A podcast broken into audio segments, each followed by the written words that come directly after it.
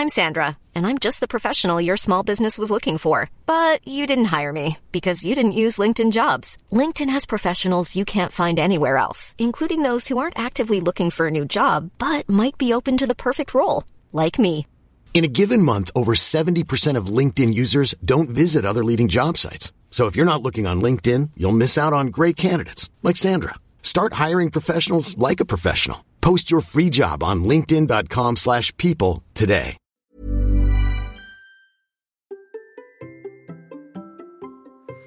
Et si nous faisions ensemble un bilan de mon 496 challenge Allez, c'est parti.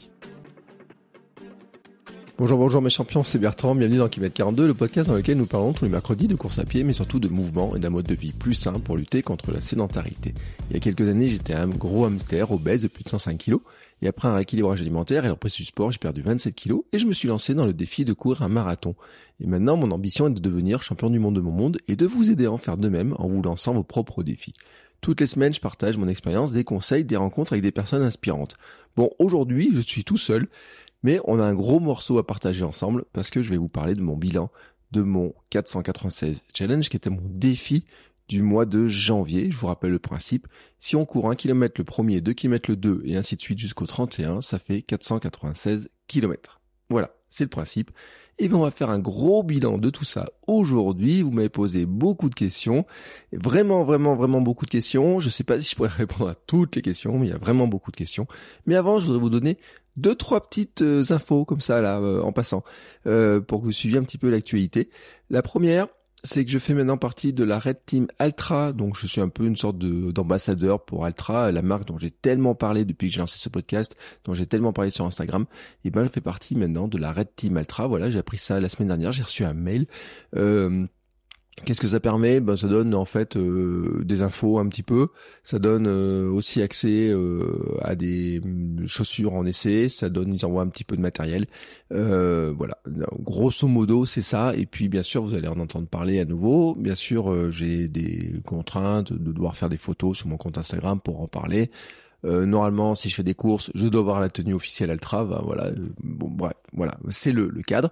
Euh, mais en fait, je trouve que c'est assez sympa parce que ça rentre dans mon pool de partenaires. Je vous rappelle que j'étais ambassadeur Coros cette année, que je suis ambassadeur Happy Run avec lequel on a monté le podcast Sport et Nutrition.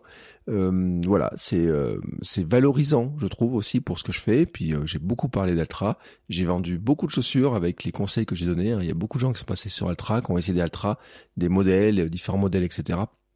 Et donc je trouve que c'est assez assez sympa quand même, et même assez mérité finalement d'avoir ce bout de cette ce petit cette chance de faire partie de la team Altra.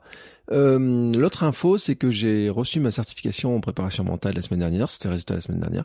Voilà, donc euh, la certification, elle est euh, en cours de validation. Donc euh, ça, c'est fait. Hein, on va dire, voilà, elle est, c'est, j'ai pas le papier officiel, mais c'est en cours. et ça, ça veut dire que ben j'ai bien bossé.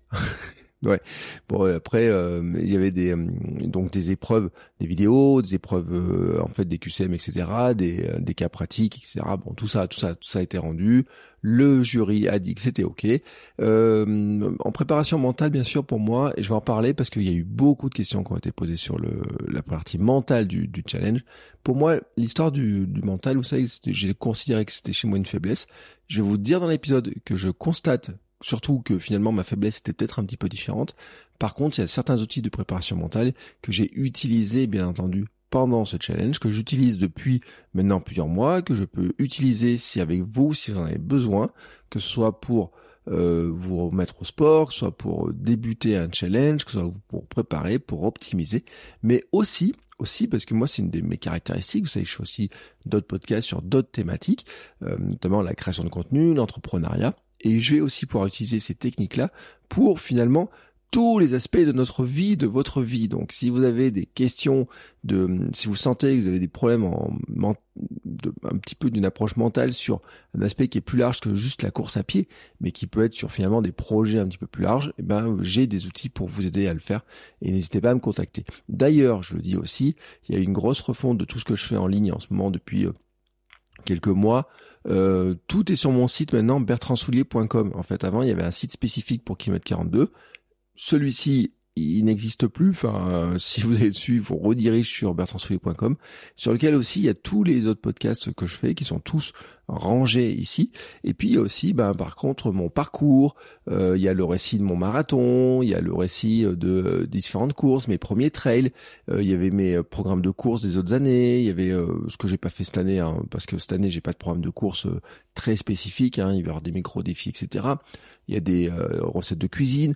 Par exemple, hier dessus, je suis encore allé euh, chercher ma recette de cuisine, mon petit euh, comment s'appelle, mon petit gâteau yaourt bien plus allégé que ce que je faisais. En fait, il y a deux recettes de gâteau yaourt sur mon site.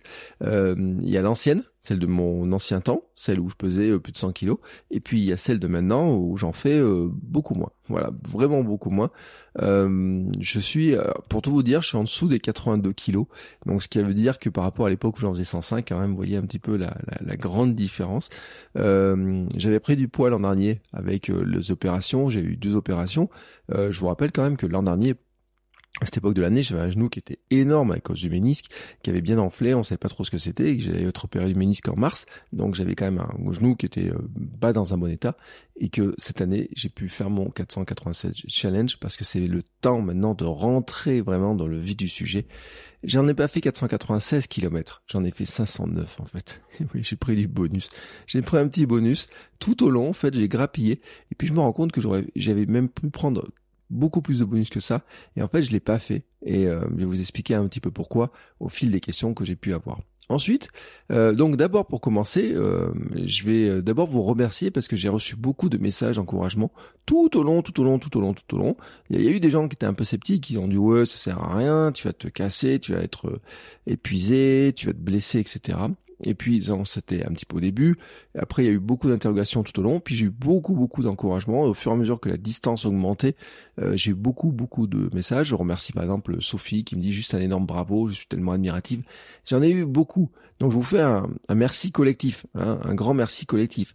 De même que je vous fais un merci collectif pour les commentaires que vous mettez sur euh, iTunes, Apple Podcast, les notes hein, sur euh, Spotify aussi. Un grand merci collectif, un grand merci collectif pour vos messages, pour vos encouragements, pour euh, euh, tout, toutes les, les commentaires, tout ce que j'ai pu recevoir. Un grand merci. Maintenant, il est temps de rentrer dans le bilan. Alors ce que j'ai fait en fait, c'est que j'ai posé des questions, je vous ai demandé des questions. J'ai reçu, je sais pas, peut-être 50 questions je sais pas. J'ai essayé de les classer un petit peu. J'espère que je vais pas faire des doublons, des euh, revenir un peu trop sur toujours les mêmes questions, etc. Mais j'ai essayé de les classer un petit peu. Et d'abord, j'ai eu quelques questions sur mon ressenti global. Par exemple, Delphine qui me demande si je suis content d'avoir fini. Euh, aujourd'hui, on enregistre, on est le 2 euh, j'enregistre le 2 là au matin, il est 5 heures du matin pour euh, je vous donne vraiment le contexte. Euh, bah oui, je suis content d'avoir fini. Bah oui, je suis content d'avoir fini parce que c'était quand même un très très très très très gros mois et je peux vous dire que lundi aux alentours de 14 heures quand je suis arrivé au sommet de ma petite montagne dans laquelle j'avais prévu de faire l'arrivée de mes 31 km, de ma dernière séquence de 31 km, j'étais vraiment infiniment heureux. Alors c'est pas la même joie que celle du marathon.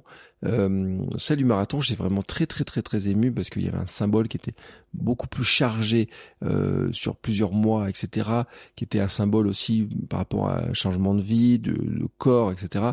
Là, c'était encore, c'était un peu différent, mais j'ai senti à partir, on va dire, du 25e kilomètre, euh, surtout qu'il y avait une montée, c'était un peu dur, mais quand ça commençait à revenir un peu sur les terrains et puis à retrouver un peu de plat, euh, j'ai senti un peu l'émotion qui commençait à monter, repenser à plein de choses auxquelles j'avais pensé pendant ce, ce, défi, et ça a été euh, vraiment un chouette, chouette, chouette moment d'arriver là où j'étais vraiment tellement heureux.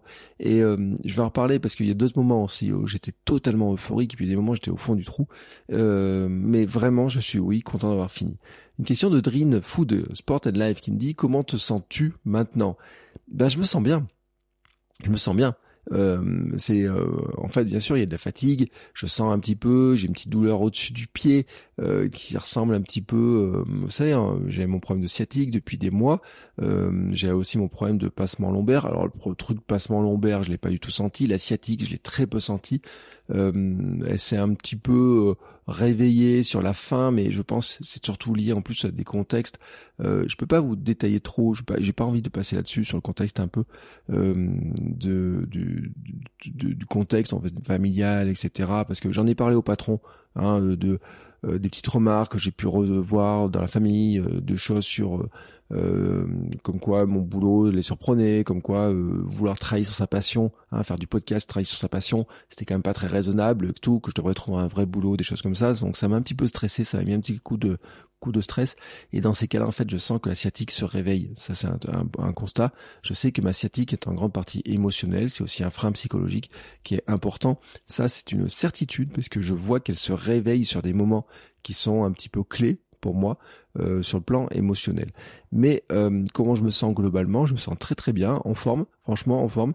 Euh, j'avais une crainte quand même, hein, c'était que bien sûr on est dans les périodes de virus, bien sûr le sport, faire courir autant peut générer une fatigue importante et rendre plus faible au niveau de l'immunité. Donc j'avais quand même une crainte sur le fait est-ce que je vais pas m'enrhumer, est-ce que je vais pas être sensible au passage d'un virus ou quoi que ce soit? Et euh, sincèrement, euh, honnêtement, vraiment pas du tout. là, vous voyez, ce matin, je me suis réveillé, c'était même pas 5 heures. bon, ma fille m'a un petit peu aidé parce qu'on a des petits réveils nocturnes en ce moment, mais euh, là, j'ai la grande forme, la grande patate. Il y a vraiment, euh, je me sens vraiment super bien. J'ai pas eu mal aux jambes ce matin pour descendre les escaliers.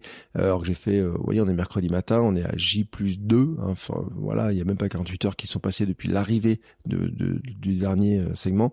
Bon, voilà, tout va bien. Moro, Marotami m'a dit aussi comment te sens-tu? Donc ça j'ai répondu au niveau mental, physique et poids. Alors niveau mental, j'ai eu beaucoup de questions sur le plan mental, donc je vais faire, je vais détailler sur le mental. Physiquement, je le redis, j'ai pas de douleur, de blessure, etc. J'avais le genou qui craquait un tout petit peu, il fait un drôle de bruit, mais bon, il a pas enflé ou quoi que ce soit. J'ai surveillé mes tibias, euh, périostites, vous savez, ça c'est le, reste du, marathon, hein, de, de vérifier ça parce que j'avais souffert quand même de ça.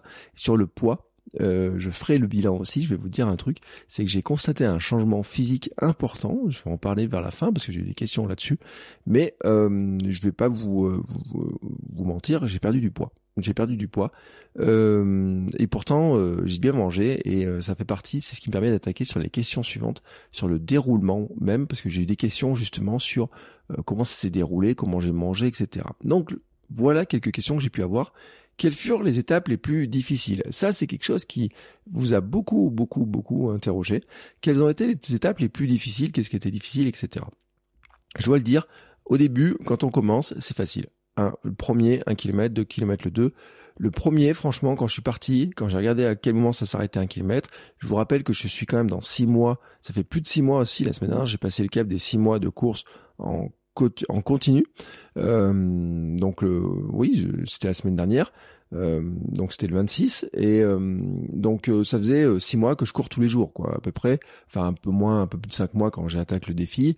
Donc aller courir un kilomètre enfin mon, mon mon credo mon truc c'est de faire un miles. Donc un kilomètre six par jour minimum et 10 minutes par minimum par jour. Donc ça c'est euh, quand le premier je dois attaquer, déjà je prends un petit bonus, je cours 1 km 6 et pas 1 km. Le 2, je suis obligé de couper mon cardio euh, pour pas monter à 3. Le 3, je me dis tiens, je vais essayer de faire pile 3, 3 et mon Strava met 2,99, ça me met un petit peu euh, un petit peu en rogne, mais je dis bon, on s'en fout. Et puis après, à partir du 4 ou du 5, je rentre avec toujours des petits bonus, etc.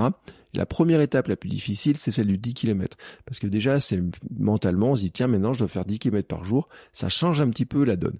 Ensuite, il y a l'étape du semi-marathon. Elle, l'étape du semi-marathon, c'est une étape qui est plus compliquée parce que forcément, euh, eh ben, c'est le moment où euh, on se dit, tous les jours, il va falloir courir au moins un semi-marathon en équivalent. Euh, soit en un bloc, je vais en revenir, soit en plusieurs blocs. Ça aussi, je vais, je vais en parler parce que j'ai des questions dessus. Mais c'est vraiment à ce moment-là, on se dit déjà maintenant, il faut que je me mette à courir un semi-marathon tous les jours euh, minimum, et puis euh, ça va monter. Et ça, mentalement, sur le coup, on se dit bon bah finalement, euh, c'est c'est pas simple, c'est pas simple parce que ça fait un volume important et que euh, bah j'ai pas j'ai pas couru tant de semi-marathons hein. dans ma carrière de coureur j'ai couru un semi-marathon en tout et pour tout officiel euh, et euh, dans mes entraînements je courais pour les préparations marathon autour de 24 25 26 km Dépasser les 30, je l'ai fait une fois en trail par exemple. Hein, euh, quand on regarde un petit peu, faire plus de 30 km, euh, c'est pas quelque chose que j'ai fait souvent. Hein. Moi, j'ai pas fait d'ultra. Vous savez j'avais dit j'irais dans l'ultra. Ce challenge, je dois le dire, est un challenge d'ultra. C'est un challenge qui est fait pour des gens qui courent de l'ultra en volume, etc. Donc, on est plutôt allé dans vers de l'ultra. Cette année, je vais aller vers l'ultra cyclisme en voulant faire le gravelman. Mais euh, pour l'instant, en course, j'étais pas là-dedans. Donc, vraiment, l'étape du semi était compliquée et puis j'avais dit qu'il y avait une étape qui était la plus compliquée, c'était pour moi le 30, le dimanche 30. J'avais dit que c'est celle qui est la plus difficile euh, parce que le 31 ça roule tout seul. On se dit bon maintenant j'ai, je suis au bout, c'est bon, ça va le faire, etc c'est la cerise sur le gâteau. J'avais dit un petit peu, vous savez, c'est un petit peu le glaçage sur le millefeuille. Moi, j'adore ça, mais si vous n'avez pas les millefeuilles, enfin les, euh, toute la crème et les feuilles en dessous, le glaçage, il n'a aucun sens. Mais le glaçage en lui-même au-dessus, il est super bon. Vous voyez ce truc-là, la cerise sur le gâteau. Si vous adorez la cerise sur le gâteau, si vous n'avez pas le gâteau, la cerise, elle a quand même moins de charme. Mais si vous avez le gâteau sans la cerise, ça n'a pas de charme non plus. J'avais dit aussi que c'est un petit peu je reprends l'image de ce que j'ai dit sur la préparation marathon, sur le marathon en lui-même. Le marathon, finalement, c'est la grande fête qui vient couronner la préparation marathon. Mais quand on regarde un petit peu, un marathon, ça fait 42 bornes, et sur la préparation marathon, vous avez fait des centaines de kilomètres. Euh, si vous courez, euh, on va dire, on va dire 40 euh, ou 50 ou 60 km par semaine pendant 12 euh, semaines, euh, vous courez 400, 500, 600 km et vous avez le marathon qui représente 10% de la distance. Et ben le 31 c'était à peu près pareil. C'est-à-dire que ça représente un fragment qui représente même pas 10%, finalement de même pas 10%, mais qui, qui c'est la fête, c'est le moment où on fait ça. Euh, d'ailleurs, ma dernière séance, c'était une, je, me suis fait une balade. Je suis allé sur des lieux un petit peu de pèlerinage. Euh, je suis allé voir euh, bah, là où j'ai commencé à rêver, par exemple, de faire du sport. là où j'habitais quand j'étais gamin, et je me suis revu, enfin revu à ma manière, parce que je vois, j'ai pas les images vraiment. Je, je, me rappelle à quoi ça ressemble. Je suis capable de décrire, mais les images ne se font pas dans ma tête. C'est comme ça. mais par contre, je suis allé là et j'ai, je me suis rappelé de quand j'ai été champion, quand on gagnait Roland Garros, quand on faisait le Tour de France, etc. Sur une, une allée derrière le bâtiment où j'habitais. Euh, j'ai vu l'école où j'ai euh, j'ai un prof de sport qui était vraiment génial, qui nous a fait faire des, tout un tas de sports. Je suis passé par endroits où euh, euh là où je jouais un petit peu au foot à un moment, où j'allais voir des matchs. voilà, quand j'étais gamin, où je rêvais de devenir sportif pro. Et puis euh, j'ai aussi vu là où ça commençait un petit peu à déconner, notamment parce que j'avais mal au genou, euh, etc. Le collège où tout ça a commencé un petit peu à, à déconner, où euh, bah déjà le, le, sport est devenu plus compliqué hein, physiquement. Et puis ensuite, bon, la, la, suite des, des choses euh, a parti avec les études, etc. moins de sport et autres, et puis plus tout de sport. Mais bon, j'ai pas faire le tour non plus. Et puis il y aura un moment où il faudra que j'aille à Paris pour faire un, fin de pèlerinage. Et là, ça faisait vraiment trop loin dans une sortie de 31 km. Donc voilà. Euh, les grandes étapes les plus dures, je redis, hein, c'est vraiment de se dire euh, le 10, vraiment, parce que jusqu'au 10, c'est franchement cool, hein, parce que il y a très souvent euh, dans, mes séances de, en quotidien, je m'en faisais 5, 6, 7, etc. Là, le volume jusqu'au 10, il n'est pas vraiment très important. Hein, si on prend franchement le total de, de volume de d'entraînement sur cette sur cette partie-là, il n'est pas euh, non plus euh, vraiment euh, très très très très très très très important. ça monte petit à petit, ça monte doucement, hein, soyons honnêtes. Ça monte vraiment tout doucement, tranquillement. c'est à partir de là que ça commence à augmenter. La première semaine, elle fait 40 et quelques kilomètres le total. Hein, entre le premier, premier c'était quoi? C'était un samedi. Donc on va dire la première semaine, euh, je suis en train de regarder en même temps, je suis parti sur Strava, je vous rappelle, vous pouvez me retrouver sur Strava. Du 3 au 9 janvier, je fais 43 km, vous voyez, et euh, le, bah, le 9 janvier, c'est là où il y a les 9,5. À partir de la base des 10 km, ça commence à faire 94 km, parce que ça fait 10, 11, vous voyez, hop. Donc là, ça commence à faire 94 km. Moi, 94 km, c'est quelque chose que je ne faisais pas d'habitude. Donc déjà, je rentrais dans des distances que je n'avais jamais fait jusqu'à maintenant en volume horaire. J'ai envie de dire sur le, la semaine. Euh, c'est pas quelque chose que je fais. Moi, je cours, je préfère courir autour de 50, 60. Souvent, ma barrière, c'est de dire bon, je passe la barrière des 50. Mais passer la barrière des 100 euh, pratiquement cette semaine-là, et puis après 142, et puis la dernière semaine 192, et puis après il restait le jour à 31, c'est quelque chose que je n'avais jamais fait. Je me rappelle quand même que les trois derniers jours, 29, 30 et 31, ça fait 90 jours au total. Donc ça, c'est quelque chose que je n'avais jamais fait. Vraiment jamais fait. J'ai pas préparé d'ultra, j'ai pas fait de week-end shock, des choses comme ça. Donc ça, je n'avais jamais fait. Donc voilà un petit peu les grandes étapes.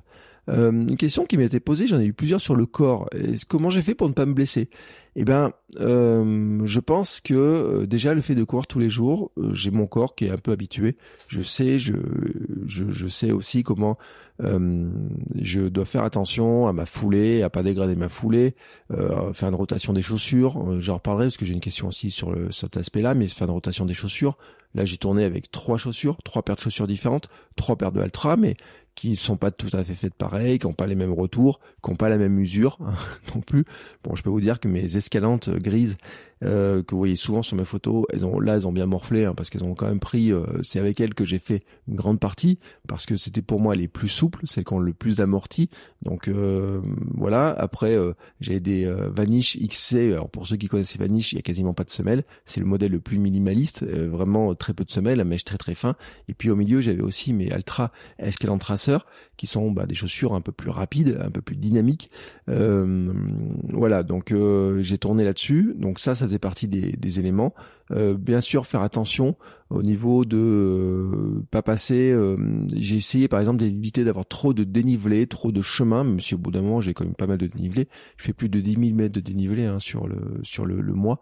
Donc si on compte que 1000 mètres de dénivelé à chaque fois c'est l'équivalent d'un kilomètre de plus, quand on en fait 10 000, vous vous rendez compte le nombre de kilomètres que ça fait. Donc il y a des jours vraiment où j'avais D'ailleurs, j'ai une, une, remarque, quelqu'un qui m'avait dit, mais tu peux pas faire ce challenge en ayant autant de dénivelé tous les jours.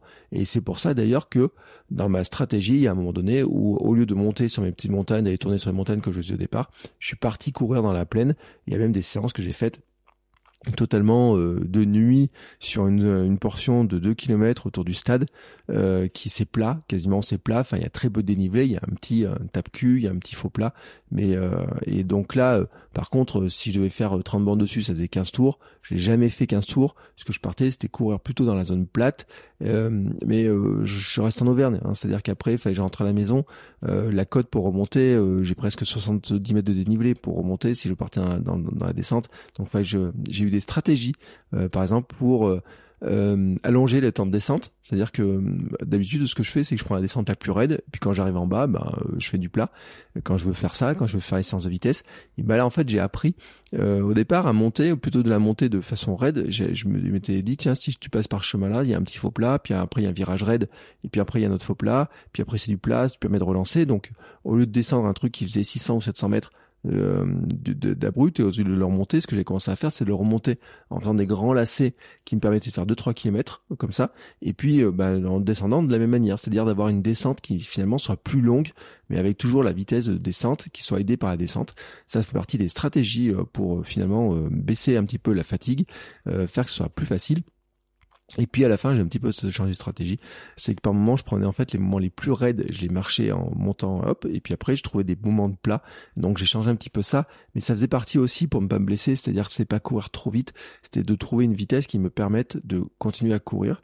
Et puis j'avais eu un conseil de euh, Phil UFO sur Instagram, Philippe Bellard, dont on avait, euh, j'avais eu dans un épisode, et puis euh, qui lui fait l'ultra, qui, qui est dans un défi, ça fait plus de 1000 jours, qui, qui court au minimum tous les jours 10 km.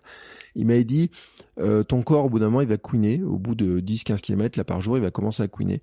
Il me dit, tu devrais, tu dois euh, juste te concentrer sur le fait que tu vas faire la distance et puis faire de l'alternance, euh, genre marcher 100 mètres et courir 900 mètres. Donc tous les kilomètres, mettre 100 mètres de marche. Alors moi, j'ai pas fait du mathématique comme ça, de regarder. Ce qui s'est passé, c'est juste qu'il y a des moments, j'ai besoin de marcher. Et donc je me suis mis à marcher. Euh, en essayant par contre de ne pas m'arrêter. Alors bien sûr, je me suis beaucoup arrêté pour des photos. Il y a des jours, je pestais contre moi parce que je faisais trop de photos, mais j'avais envie. Il y a des moments, des, trucs qui étaient trop beaux, je faisais des photos, etc. Mais j'essayais parce que je me suis rendu compte aussi à la fin que si je m'arrêtais trop, j'avais du mal à repartir. Donc ce que je faisais en fait, et je pense que j'ai augmenté ma vitesse de marche au fur et à mesure, c'est de dire, bah, il y a des moments, plutôt que de m'accrocher à vouloir courir absolument, je marche. Le but du jeu n'était pas d'avoir un temps, mais le but du jeu était d'arriver au bout. Vraiment, ça c'était important. Euh, ça veut dire que mentalement, je vais en parler à la fin, ça m'a aussi demandé une certaine mécanique particulière. Notamment, je vais vous parler d'ego à la fin, parce que mon ego, quand même, a un petit peu travaillé dans l'histoire. Euh, donc ça, ça fait partie aussi de la stratégie pour pas me blesser. Et puis j'ai essayé bien sûr de faire attention à mon alimentation, mais là je vais y revenir. Nutrition, sommeil, etc. J'essaie de faire un petit peu attention. Euh, Riri qui me demande as-tu une défaillance musculaire à courir tous les jours? Euh, Non, franchement non. Alors je dis pas qu'il n'y a pas eu quelques douleurs, une petite douleur euh, dans le mollet euh, qui était euh, deux trois jours, un mollet un peu raide. Je me suis mis à masser avec des huiles essentielles. tu mélanges, as une bombe du tigre aussi, des choses comme ça. Donc voilà. Euh, j'ai eu euh, pas de douleur sur les tendons, sur le ménisque, sur les choses comme ça. Donc non, vraiment pas ce type de douleur-là. Alors bien sûr, il y a eu un petit peu de sensation, euh, les cuisses un peu raides un certain jour. Je dis, la seule douleur que j'ai finalement, c'est cette douleur sur le dessus du pied. Euh, donc je surveille un petit peu. Je, à un moment donné, je me suis même demandé si c'était pas euh, mes chaussures qui étaient la, languette de mes chaussures qui était mal placée ou quoi que ce soit, parce que ça appuyait toujours au même endroit que d'un côté. Euh, et mais ça le fait tout le temps en fait. ça fait tout le temps. sur le dernier jour, j'ai desserré mes lacets Gorilla en fait. J'ai un tout petit peu, j'ai mis un petit peu de, de, de, de je les ai un petit peu desserrés mais ça n'a pas changé grand chose. Donc ça venait pas de ça, le serrage était bon pendant des années, enfin ça fait 800 bandes que je cours avec ces chaussures et ces lacets euh, réglés comme ça, donc il n'y a pas de raison que ce soit ça. Euh, Est-ce que j'ai eu une défaillance? Euh, Non, mes orteils ont un petit peu souffert, j'ai des orteils qui ont, pris un peu cher, euh, ils sont un peu noirs. en fait je me suis rendu compte que ma taille de pied a un petit peu changé depuis que je fais du cours pieds nus, sandales, etc. Et notamment ça se matérialise sur le fait que mes Altra euh, bah, sont euh, peut-être un peu petites maintenant. Euh, en fait, elles, je me suis, elles avaient la même taille que mes escalantes avec lesquelles j'ai fait le marathon de Paris. Donc vraiment côté chaussons, etc.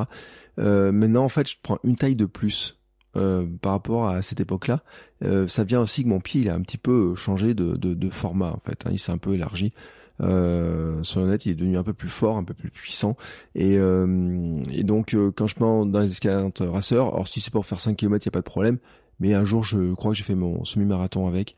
Et euh, à la fin, je sentais que ça tapait un petit peu. Et j'ai les ongles, euh, surtout sur un côté. Alors pourquoi un pied plus que l'autre, c'est le grand mystère. Mais j'ai pris des ongles noirs, voilà. Donc j'ai pris un nouveau maquillage de mes orteils. j'ai essayé de percer un petit peu. Il y a deux jours, j'ai réussi à vider un petit peu pour essayer de sauvegarder les ongles. Euh, on va voir ce qui va se passer quand même. Hein. Euh, si ça tient, si ça tient pas. Mais je vais pas vous faire les photos parce que c'est pas très. Euh, et puis vous savez ce que c'est les ongles noirs. Hein. On a tout ça dans la course à pied, ça à force de taper. Euh, je l'avais pas trop sur ces derniers mois, je l'avais pas eu. Là, c'est vraiment l'accumulation des kilomètres qui fait que ça s'est s'est fait. Euh, j'ai eu des questions sur la récupération maintenant. Euh, Lorwen Deal, euh, je pense Lorwen, Lorwen Deal, je sais pas comment dire, qui me demandait comment as-tu géré la récup, surtout en fin de mois avec la distance qui s'allonge. Alors, j'ai euh, la récup. Il y a un premier truc déjà, c'est que j'essayais de, de faire attention à mon alimentation, euh, ce que je n'avais pas trop fait au départ. Euh, et j'ai une autre question, par exemple Estelle Nice qui me demande comment j'ai géré la récup si j'ai pas de courbature. Euh, et eh ben ce qui s'est passé, c'est qu'au départ, j'ai pas trop fait attention parce que j'avais l'habitude.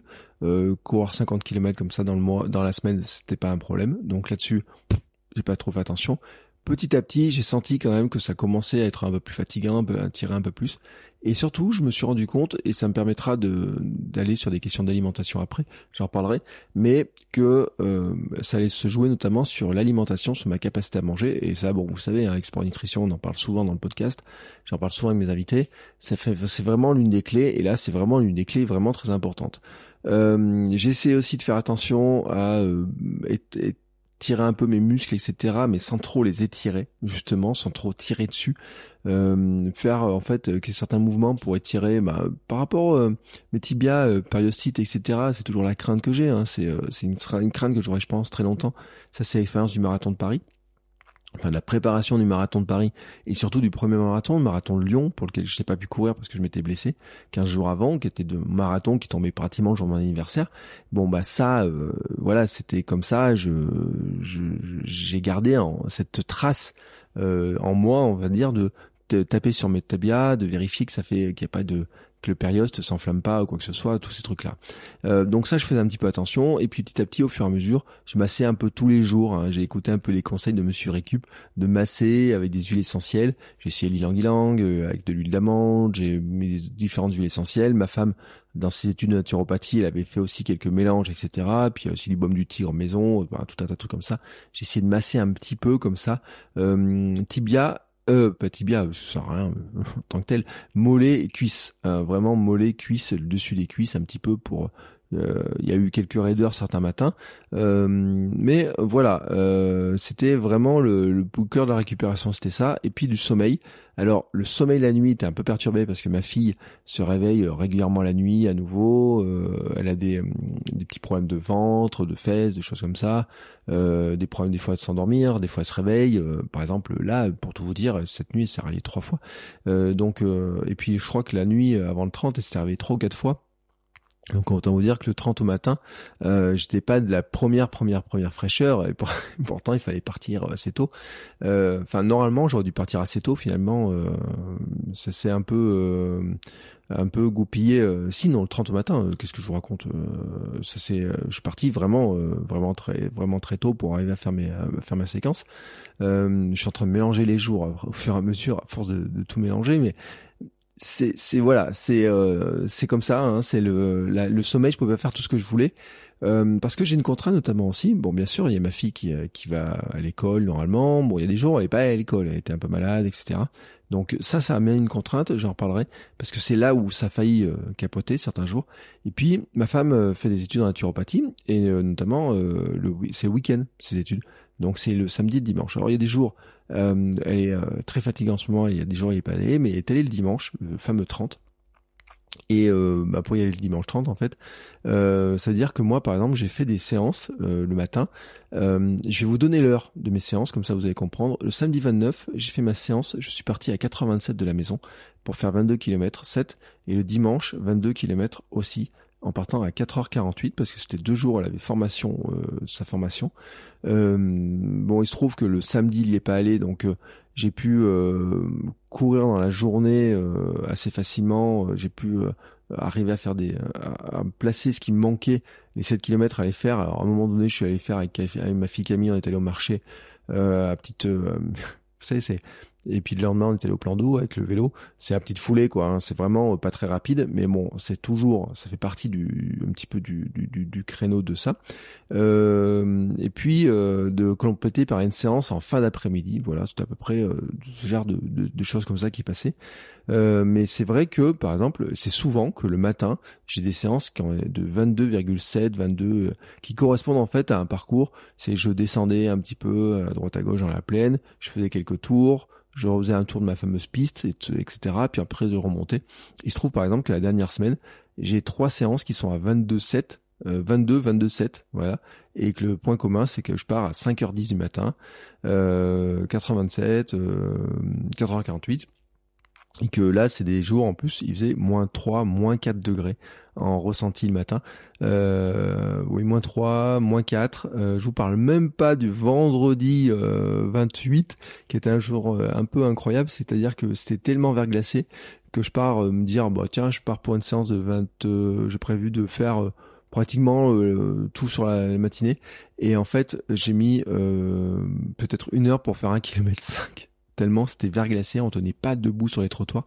J'amène ma un des trucs, c'est que j'amène ma fille à l'école. Euh, en fait, euh, quand j'amène ma fille à l'école le matin pour 8h30, je pars en, short, en tenue, parce que je cours toujours en short. Donc je pars en tenue de course, et puis euh, je la dépose à l'école, je l'amène jusqu'à la classe. Hein.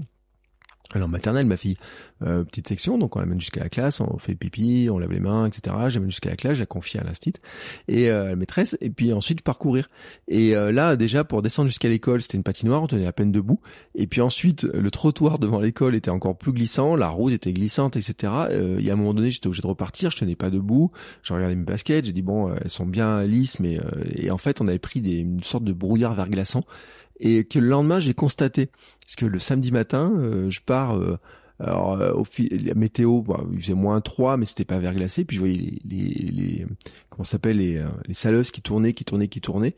Et c'est vrai qu'aux alentours de 5h30 6h il s'est mis à faire un brouillard qui est monté qui est devenu très très verglaçant. Mais comme ils avaient bien salé finalement, et là où je courais, c'était encore de la terre et autres, bah c'est passé. Vraiment c'est passé. Mais on peut le dire, hein, il faut remercier ma frontale. Euh, et on va remercier aussi les services de salage de la ville. Euh, où J'habite à Cournon, euh, qui m'ont, euh, qui m'ont finalement, c'est pas eux qui m'ont salé pour moi, mais il y a des moments où je voyais qu'il y a du sel, je marchais dessus un peu exprès pour mettre un peu, et me dire bon là, je sais que je peux passer sans aucun problème. Mais c'est vrai que sur la dernière semaine, j'ai quasiment tout le temps, tout le temps des séances nocturnes.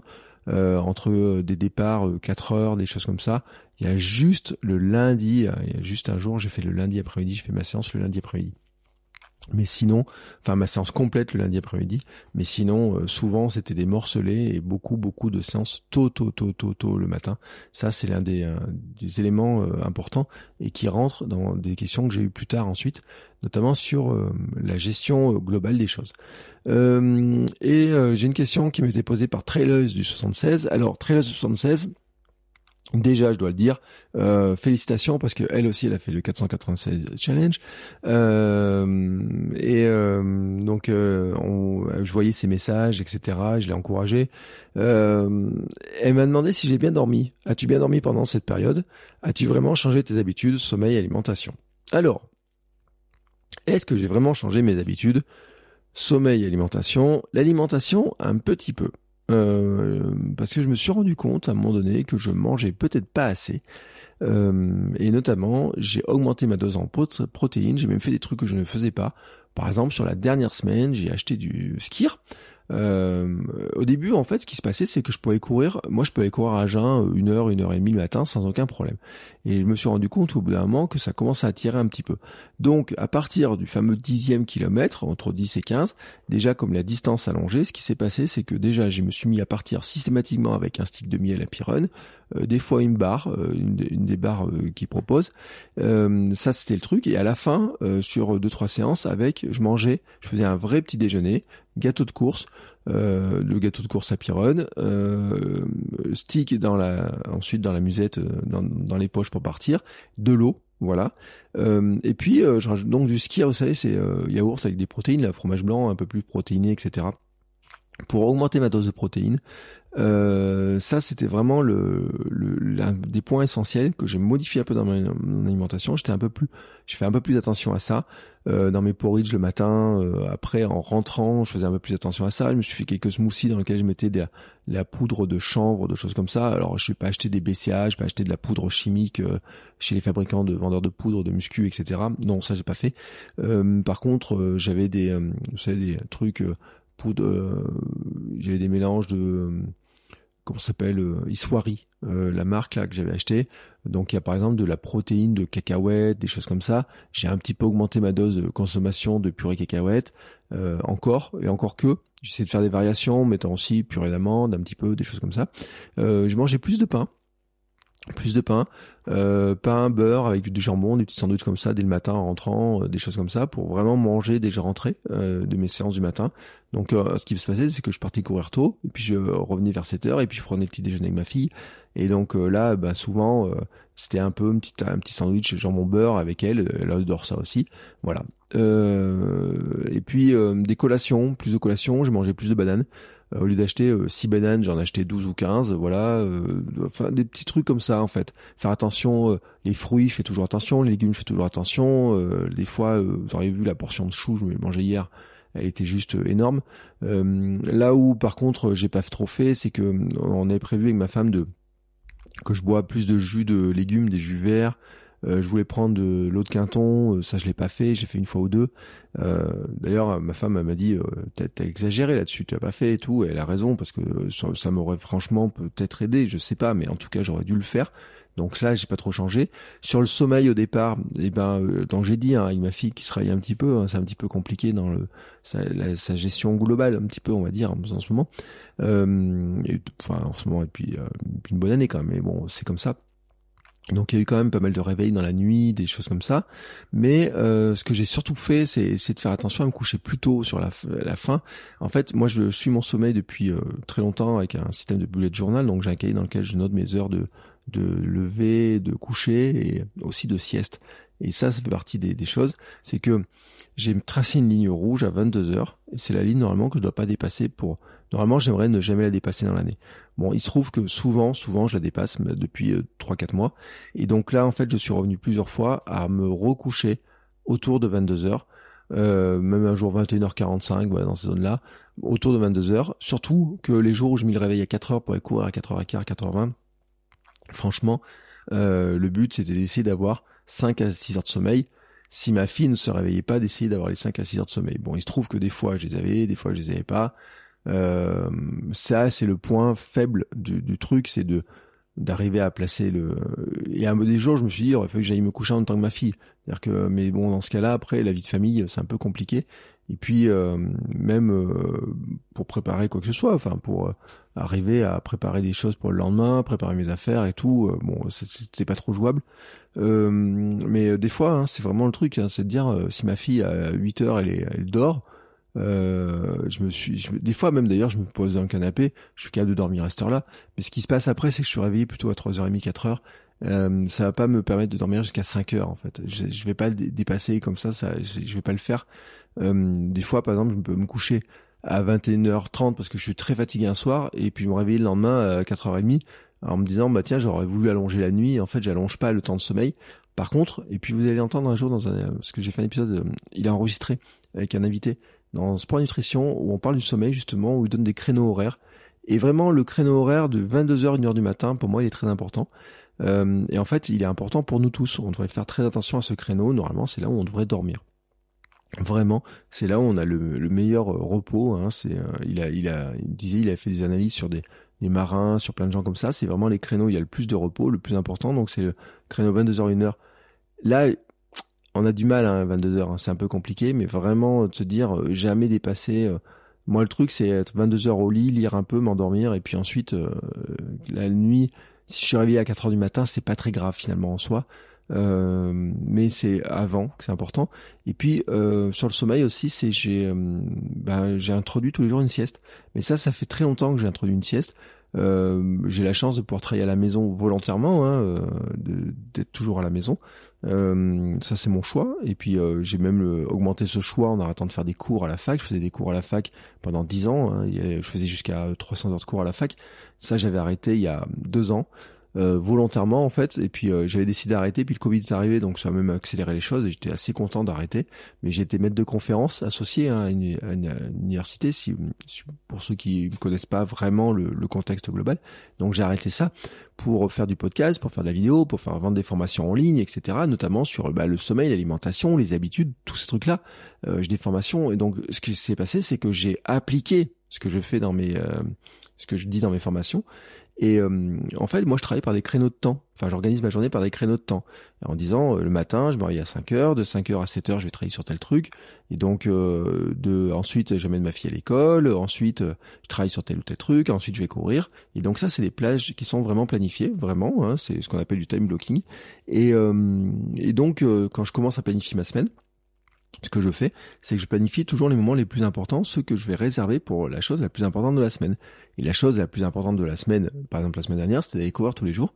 Et donc je planifiais des créneaux de temps en disant, bah, euh, tel jour tu vas courir et tout. Et puis je planifie aussi les créneaux de sommeil et notamment le créneau de la sieste.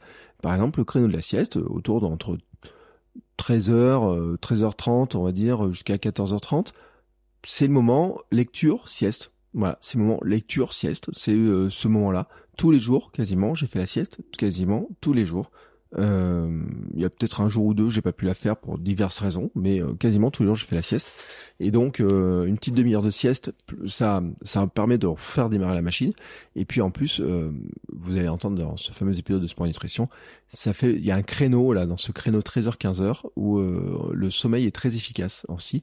voilà. Donc, est-ce que j'ai changé mes habitudes?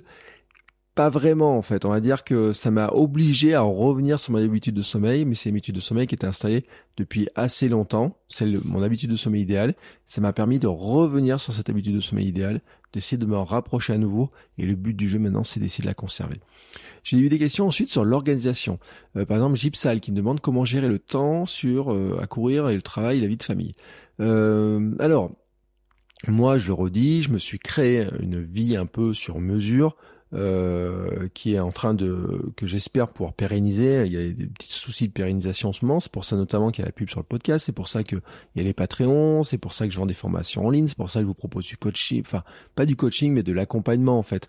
Euh, je vous dis, par exemple, en préparation mentale, si vous avez euh, des questions, des choses comme ça. Je peux faire de l'accompagnement pour en discuter, je peux vous faire des plans, je peux faire un suivi, des choses comme ça. Ça, c'est des choses que je vais proposer, que je vais faire, que je propose déjà en création de contenu, en podcast. J'ai des gens qui veulent lancer un podcast à se lancer, à monétiser, etc.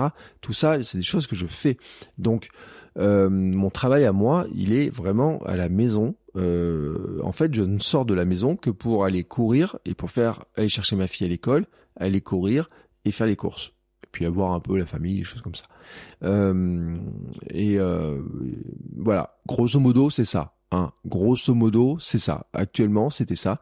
Euh, vous pouvez trouver que ça fait un peu une vie de moine, un petit peu dans ce truc-là, mais en fait, le contexte sanitaire fait aussi que c'est comme ça. on peut, il y a des jours, on peut pas aller voir la famille parce qu'il y en a qui sont en contact. puis il y a des jours, il nous tape un peu sur le système, on dit ah, il faudrait faire ci, il faudrait faire ça et tout. Donc voilà, il y a des moments où on dit bon, on préserve notre cocon, etc. Vraiment, je, je dis très honnêtement, vraiment très honnêtement, parce que euh, si je disais aux gens autour de moi, euh, oui, aujourd'hui je dois courir trois heures, euh, dans la famille, il y en a certains qui me regarderaient avec des grands yeux, en disant ouais, tiens, t'es t'es bien drôle toi, mais est-ce que tu crois que tu peux passer ta vie à courir trois heures? Faudrait trouver un vrai travail, etc. On revient là-dessus. Donc, comment gérer le temps à courir entre le travail, la vie de famille, etc. Mais je le redis, c'est mon fameux time blocking. C'est mes fameuses zones. Alors ça, c'est quelque chose que je propose dans des formations hein, qui sont sur mon site. Ce que j'appelle euh, gérer, comment on gère le chaos de son, planning en fait. Euh, en fait, ce qui se passe, c'est que généralement, on a tendance à gérer le, son, son planning en plaçant ben, le travail, en plaçant la famille, etc. Et puis en mettant le sport là où il y a des trous. Et moi, je fais l'inverse. C'est-à-dire que je place ma séance, comme je considère que la chose la plus importante de mon, de, mon temps, c'est euh, m'occuper de ma fille quand euh, il y a des moments où elle est réveillée, il faut l'amener à l'école, etc.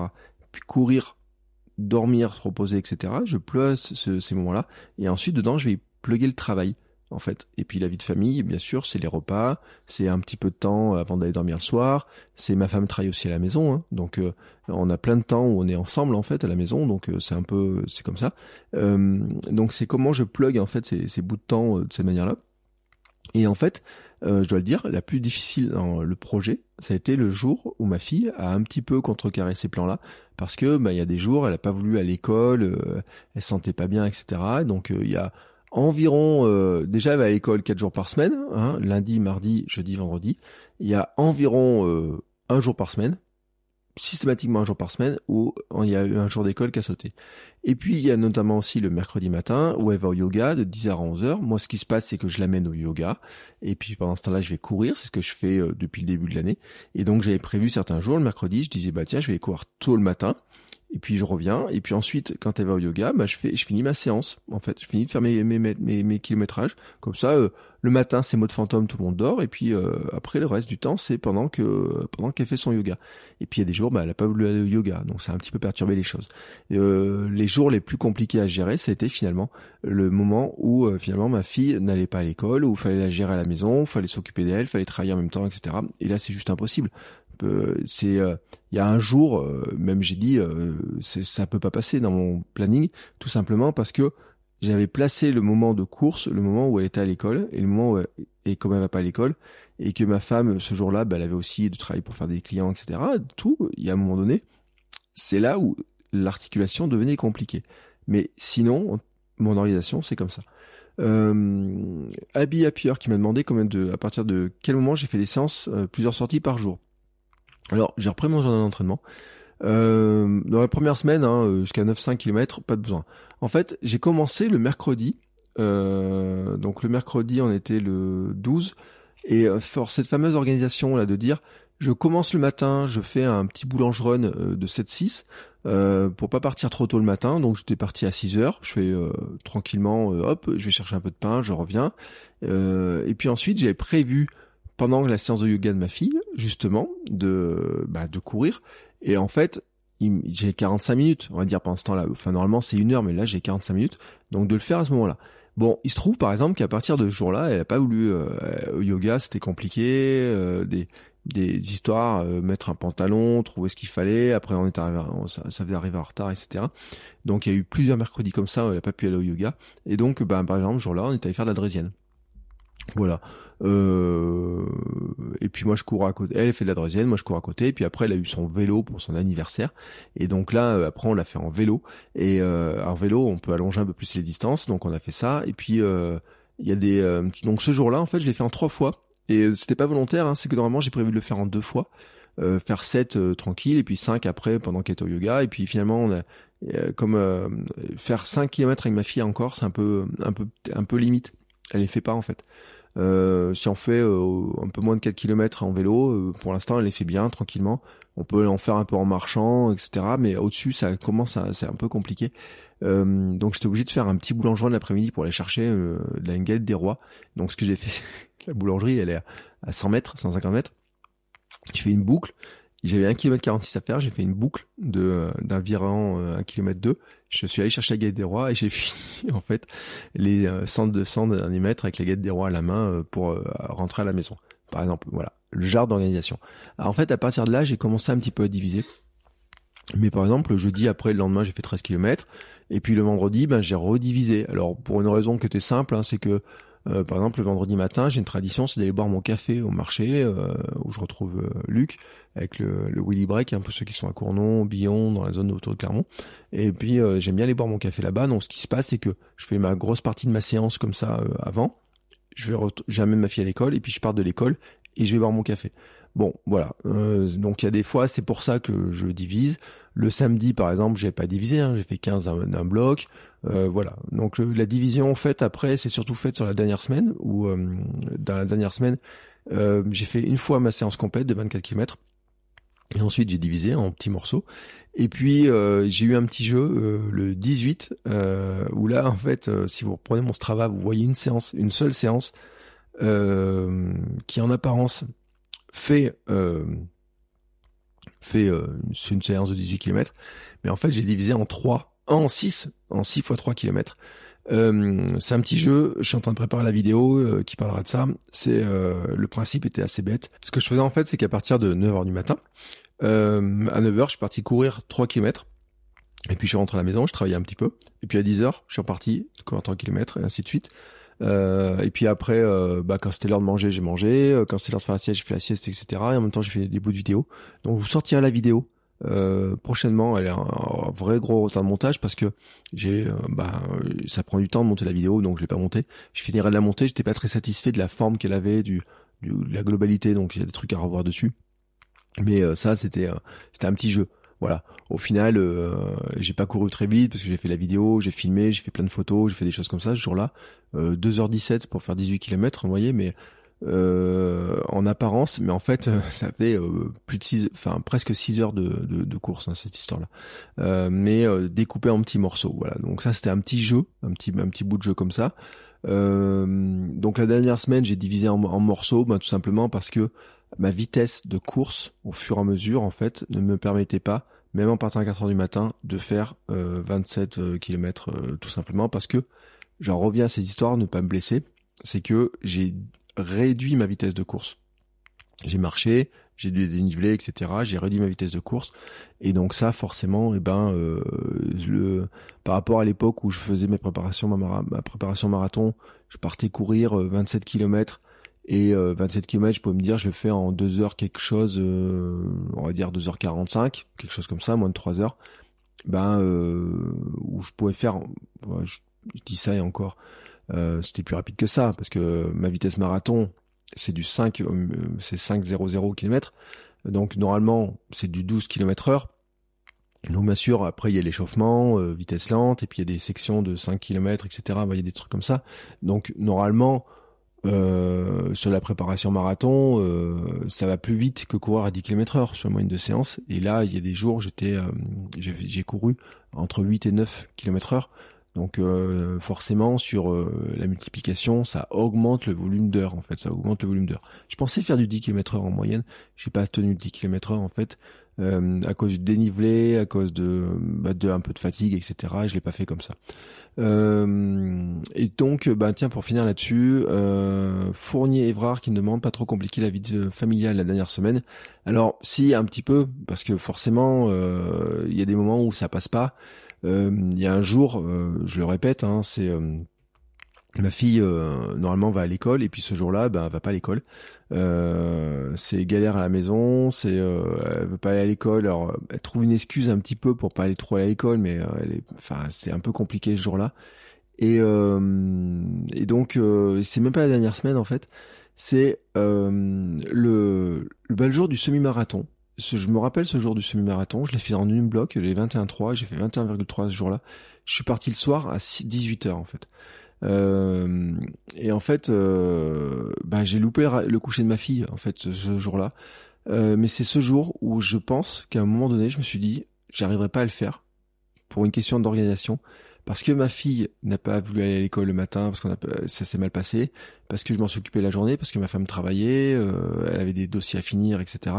Et parce que ce jour-là, je voyais le temps tourner, et au bout d'un moment, ma femme m'a dit, mais je dis, écoute, là, ça passe pas. Elle me dit, mais vas-y. Elle me dit, la journée est pas finie il me faut, il faut combien de temps? Je dis, bah, moins 2h20, quelque chose comme ça. Elle me dit, bah, écoute, t'as encore le temps d'y aller, vas-y. Euh, débrouille-toi pour pas rentrer trop tard. Donc, je suis parti tourner sur ma fameuse boucle de 2 km. Et je dis, bah, je descends sur la boucle, et puis là, je tourne sur ma boucle. Et puis, une fois que j'ai fini, hop, je remonte. Et, euh, et vous voyez, même sur ce truc-là qui était officiellement plat, je regarde, j'ai 561 mètres de dénivelé. Euh, voilà, même là, jour-là, tout. Donc, il faisait 2 degrés, c'était un vendredi soir, de nuit, etc.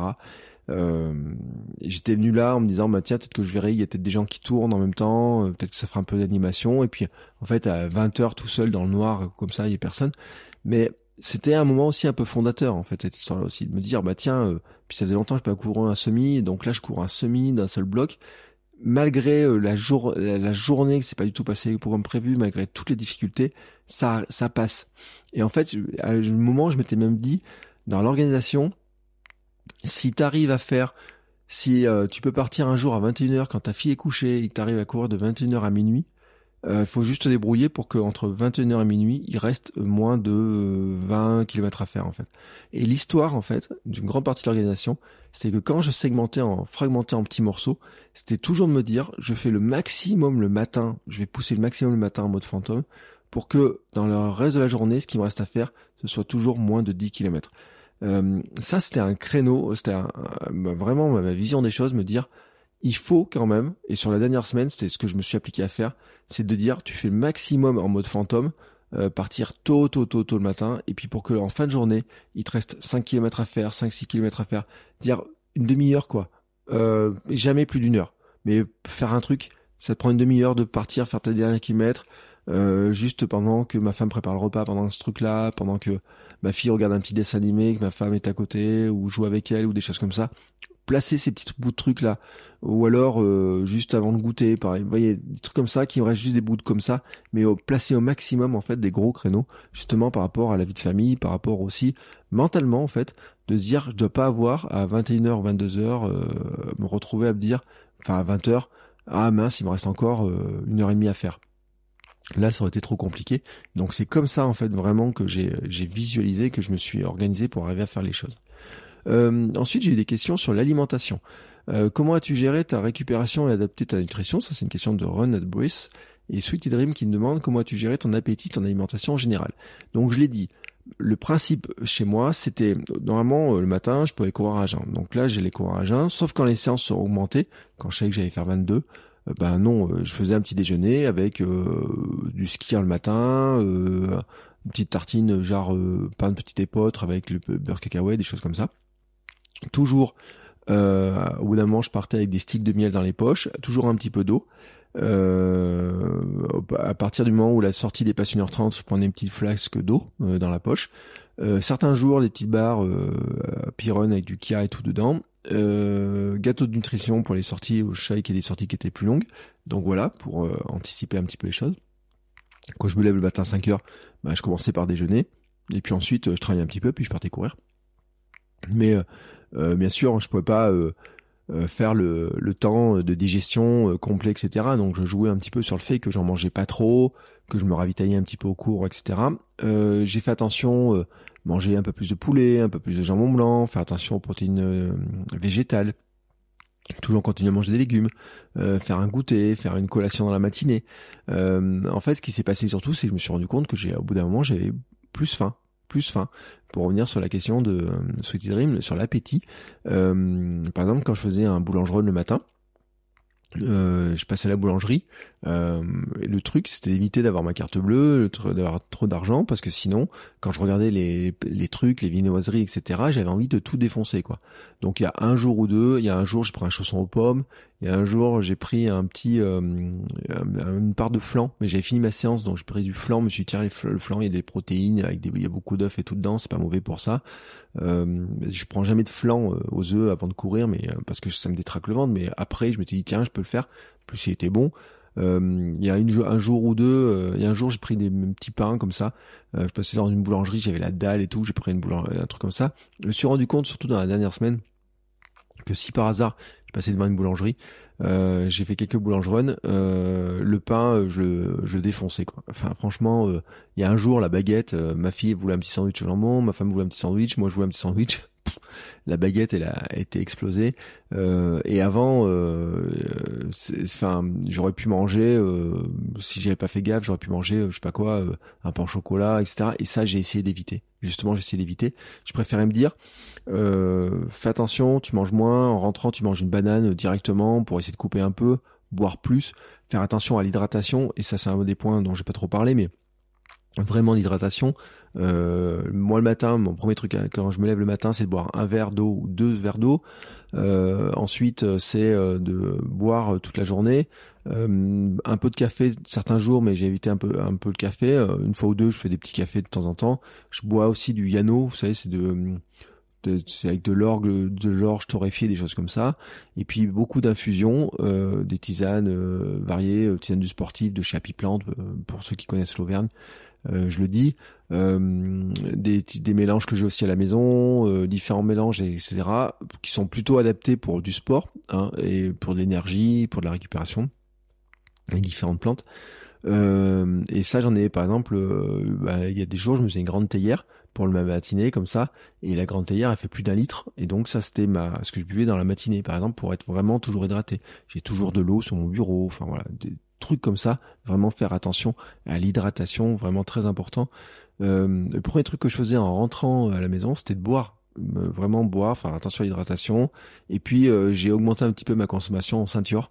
Euh, la dernière semaine, euh, j'ai doublé la quantité de bouteilles achetées, par exemple. Euh, plutôt que d'avoir de boire un verre tous les jours, j'en buvais plutôt deux, trois verres dans la journée pour un petit peu augmenter en fait l'apport en, en sels minéraux. j'ai aussi, si c'est une petite anecdote aussi, j'ai fait attention à saler un petit peu plus mes plats aussi, un petit peu plus pour compenser un petit peu. Euh, moi, je sale très très peu ma cuisine, mais là, j'en ai rajouté un peu. J'ai aussi ajouté des épices. J'ai mis un peu plus de curcuma dans mes recettes. Euh, enfin voilà, tout un tas de, petites astuces comme ça, de petits trucs. Euh, on a mangé les dalles. Vous savez, le dalle, c'est riz lentilles et un mélange riz lentilles. En fait, vous avez toutes les protéines végétales qu'il faut. Donc ça, on en a fait régulièrement. Beaucoup de légumes, beaucoup de légumes verts, de choux, des choses comme ça. Euh, cuit à la vapeur systématiquement. On a un vitaliseur à la maison. Euh, donc ça, ça permet de cuire en plus très très vite. Euh, j'ai évité euh, les pastas, les pastas parties, etc. Parce que si vous écoutez Sport Nutrition, vous savez que c'est pas non plus le truc qui est le plus recommandé. mais il y a des jours, c'était le cas. je me suis pas privé de goûter avec ma fille, avec ma femme. c'est juste que voilà, il y a des jours. Il y a un matin, par exemple, après une séance, je me suis fait un gros smoothie dans lequel j'ai rajouté de la protéine de chanvre en poudre j'ai mis un peu de miel, j'ai mis un peu de chocolat, un peu de cacahuètes, etc. Si on a regardé la quantité de protéines qui est dedans, je pense qu'elle était assez élevée, mais j'en avais besoin, c'était un ressenti. Et surtout, j'ai fait attention à écouter vraiment mon corps, à me dire, mais euh, j'ai envie de manger ça, quoi. Enfin, j'ai envie de ça, quoi. Grosso modo, c'était un petit peu ça. Euh, voilà. Ensuite, j'ai eu des questions sur le mental. Euh, 76, bah, as-tu douté à un moment? Oui, forcément, il y a un moment donné, j'ai douté. Il y a euh, et puis c'est une question aussi de Johan Run Trail VTT. Euh, Est-ce que j'ai douté sur un moment euh, concernant la réussite de ce challenge?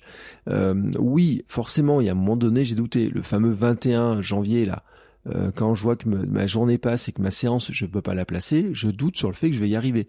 Il y a des matins, je doute sur le fait de me dire mais tu dois vraiment courir 22, 23, mais comment tu vas passer ça dans ta journée?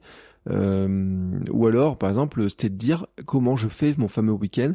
Le, le 29, je dois faire 29 km le 30-30, en sachant que ma femme, elle part le matin à 8 heures de la maison et qu'elle rentre le soir à 18 heures et que moi je m'occupe de ma fille. Euh, il y a un week-end, alors il y a un week-end par exemple, je, l'avais fait, et alors là, par contre, c'était un jour euh, très compliqué. Euh, j'étais parti courir un matin, donc j'ai fait mes 7 et demi. Et puis euh, après, j'ai mangé chez ma maman. J'avais 14 à faire dans l'après-midi. C'est ce jour-là où j'ai décidé que je ferais jamais, il fallait pas que je garde 14 km pour l'après-midi. Ça a été horrible, parce qu'après un repas comme ça, on a mangé, avait, je sais plus quoi, de la quiche, des choses comme ça.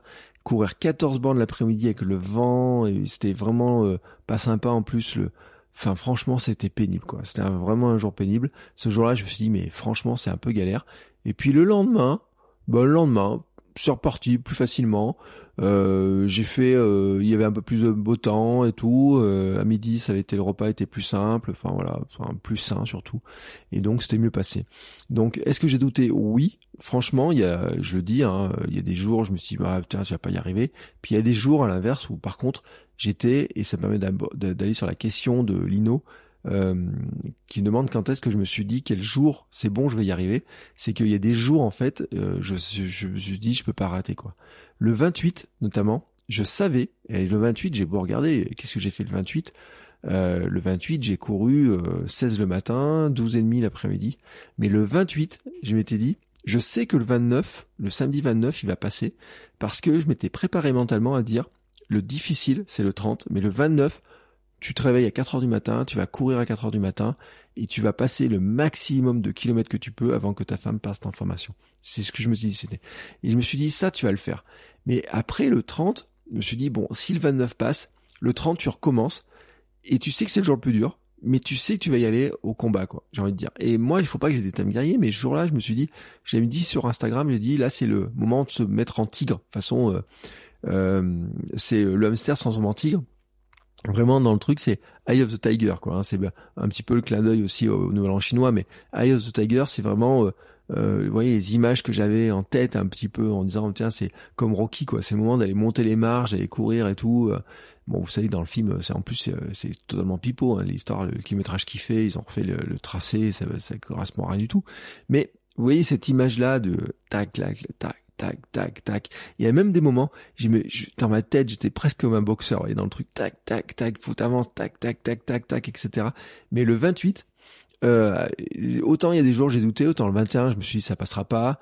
Autant il y a des jours je me dis euh, il fallait que je reparte le soir à 6 heures faire euh, quelques kilomètres de plus, etc. je me suis dit ça va pas passer. le 24, vous voyez, je fais 24 dans l'après-midi, mais c'est pareil, ma fille va pas à l'école ce jour-là ou ça passe pas, etc. Et puis ma femme elle me dit bah elle me dit bah vas-y pendant l'après-midi, mais elle me dit tu te dépêches. Bah tu te dépêches. j'ai 24 bornes à faire ben euh, 24 km, il me faut 2h40 euh, parce que euh, à un moment donné, ben, il y a un peu dénivelé, puis ça avance pas comme je veux, etc. Mais il faisait beau, c'était bien, tout. Enfin, voilà. Là, c'était dur. Je doute un peu sur le fait que de me dire ça passe, ça passe pas, mais je m'accroche à ce truc-là, quoi. Euh, mais je pense que le jour le plus compliqué, c'était le jour du semi, ouais, le 21. Mais fondateur, vraiment fondateur, parce que je pars à 6 heures du soir. À 6 heures du soir, je me dis, Là, maintenant, euh, tu ne rentres qu'après avoir fait tes 21 km. Tu ne rentres qu'à ce moment-là. Euh, et euh, 21 km, bien sûr, euh, si on le fait en course, je vais le faire en 1h40 et quelques bananes. Là, il me faut 2h19 en fait pour les faire, parce qu'il faut que je m'échauffe, il faut que je descende dans la zone, et après il faut que je remonte, euh, je tourne autour de cette boucle, et, là et tout, enfin, il y a tout ce truc-là. Mais je crois que c'est le jour où je me suis peut-être le moins arrêté, ce jour-là, j'ai dit, ce jour-là, il faut que ça passe. Et c'est ce moment-là où ça a commencé un petit peu à me dire, bon, ça peut passer. Mais vraiment, le jour où je me dis, ça va passer, c'est le 28. Où là, vraiment, le 28, pourtant, je fais quoi? 16 le matin, je vous dis, je pars le matin, euh, c'est glisse, ça, ça avance pas, mais il faisait beau. C'était magnifique les couleurs. Mais franchement, je regarde ma moyenne, je mets, je fais 16 km, mais 2 heures pour faire 16 bornes. Euh, en ayant beaucoup glissé, c'était fatigant parce que ça glissait dans tous les sens, etc. Et puis euh, bah, l'après-midi, je vais faire 12 et demi.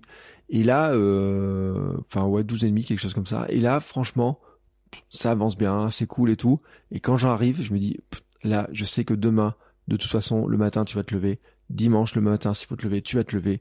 Et tu vas y aller, tu vas y aller, tu vas y aller. Et 31, ça sera que du bonheur. Donc le 28, je me suis dit, là je sais, je sais dans ma tête que c'est gagné. Et pourtant à ce moment-là, il reste 90 km à faire. J'avais aussi un truc en tête, c'est que ce jour-là, j'ai calculé que j'avais 18 km de marge. 18 km de marge, c'était mon joker. Et j'ai dit aussi, tu n'utilises pas ce joker. Tu ne l'utiliseras pas du tout. Tu n'as pas le droit d'utiliser ce joker. Euh, enfin, je vous dis 18 ou 13 ou quelque chose comme ça, parce que je vous dis au final, ça fait 509 au kilomètre. Euh, je suis en train de calculer. Euh, j'avais plus de marge que ça en fait. Euh, enfin, non, ou c'est non, j'avais 13 km, pardon. J'avais 13. En fait, je me suis dit, euh, par exemple, le jour, le dernier jour, voilà, c'est pour ça que je, mélange. J'avais 13 km de marge.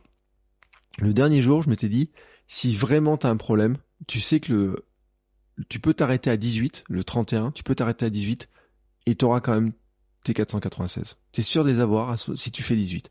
Mais j'avais dit le 31, je ferai 31 d'un bloc. Donc je m'étais dit le dimanche, si jamais j'arrive à faire 18 le matin, au petit matin, même si la journée se passe mal, même si ça va pas, même si je peux pas courir, même si ma fille veut pas aller faire du vélo dans la matinée parce qu'on a fait 3,7 km de vélo dans la matinée, même si le soir j'arrive pas à faire les 5 km ou quoi que ce soit, si j'ai fait 18 km le dimanche matin, si, enfin, ou 13 ou, un truc comme ça, si j'ai fait, euh, enfin, 13 km, 14 km, j'ai au minimum enfin j'ai mon truc. J'étais là dedans en fait. J'étais mon truc. Si, euh, il me faut que j'ai j'ai ce 13 km alors attendez je suis en train de mélanger dans les trucs. Donc ça veut dire que il fallait que je passe le cap des 18 19 km à chaque fois. Et je me disais si tu passes le cap des 20 tu sais que de toute façon tu peux t'auras encore du bonus. Mais je veux pas l'utiliser. Voilà c'était ça. Ma logique c'était ça dans les derniers jours. Donc à partir du jour 28 et que je sais que j'ai calculé cette histoire d'un petit peu de, de petite marge, je me dis, si l'objectif c'est d'atteindre les 496, tu sais que même s'il y a un problème, tu as cette petite marge de 13 km et même je l'augmente en fait. C'est-à-dire que même le, le samedi matin, euh, le samedi, même en faisant un petit peu plus, j'augmente un petit peu cette marge. Le dimanche, j'augmente un petit peu pour avoir un petit peu cette marge-là et me dire tu l'auras, tu l'auras, tu l'auras, tu auras cette marge-là de 13-14 km pour au cas où s'il y a un problème, si même tu peux faire que 18, 19 ou 20, tu passeras la barrière des 496. Bon, dans les faits, y a pas eu, j'en ai pas eu besoin, je l'ai pas utilisé. J'ai fait 29 le samedi, 30 le dimanche, 31, 31. Gagné. Voilà. C'est comme ça. Mais c'était comme ça, je m'étais préparé. Euh, d'autres questions. Quel jour, chaque label, quel jour était le plus dur pour toi et pourquoi? Donc je leur dis, hein, c'est vraiment, je pense, le 21. Euh, jour fondateur, mais jour très difficile. Je le dis en fait, c'est que à chaque fois que je voyais que ma fille voulait pas aller à l'école, voulait pas aller au yoga ou quoi que ce soit, je me dis waouh. Et maintenant, comment tu fais ça? Surtout, par exemple, le vendredi matin, je participais à un mastermind à 11h, je veux pas le rater, j'ai des rendez-vous absolument. Il y a des jours, ma femme a des rendez-vous, on avait des rendez-vous médicaux. Euh, par exemple, le, il y a un jour, il y avait euh, la visite des 4 ans de ma fille.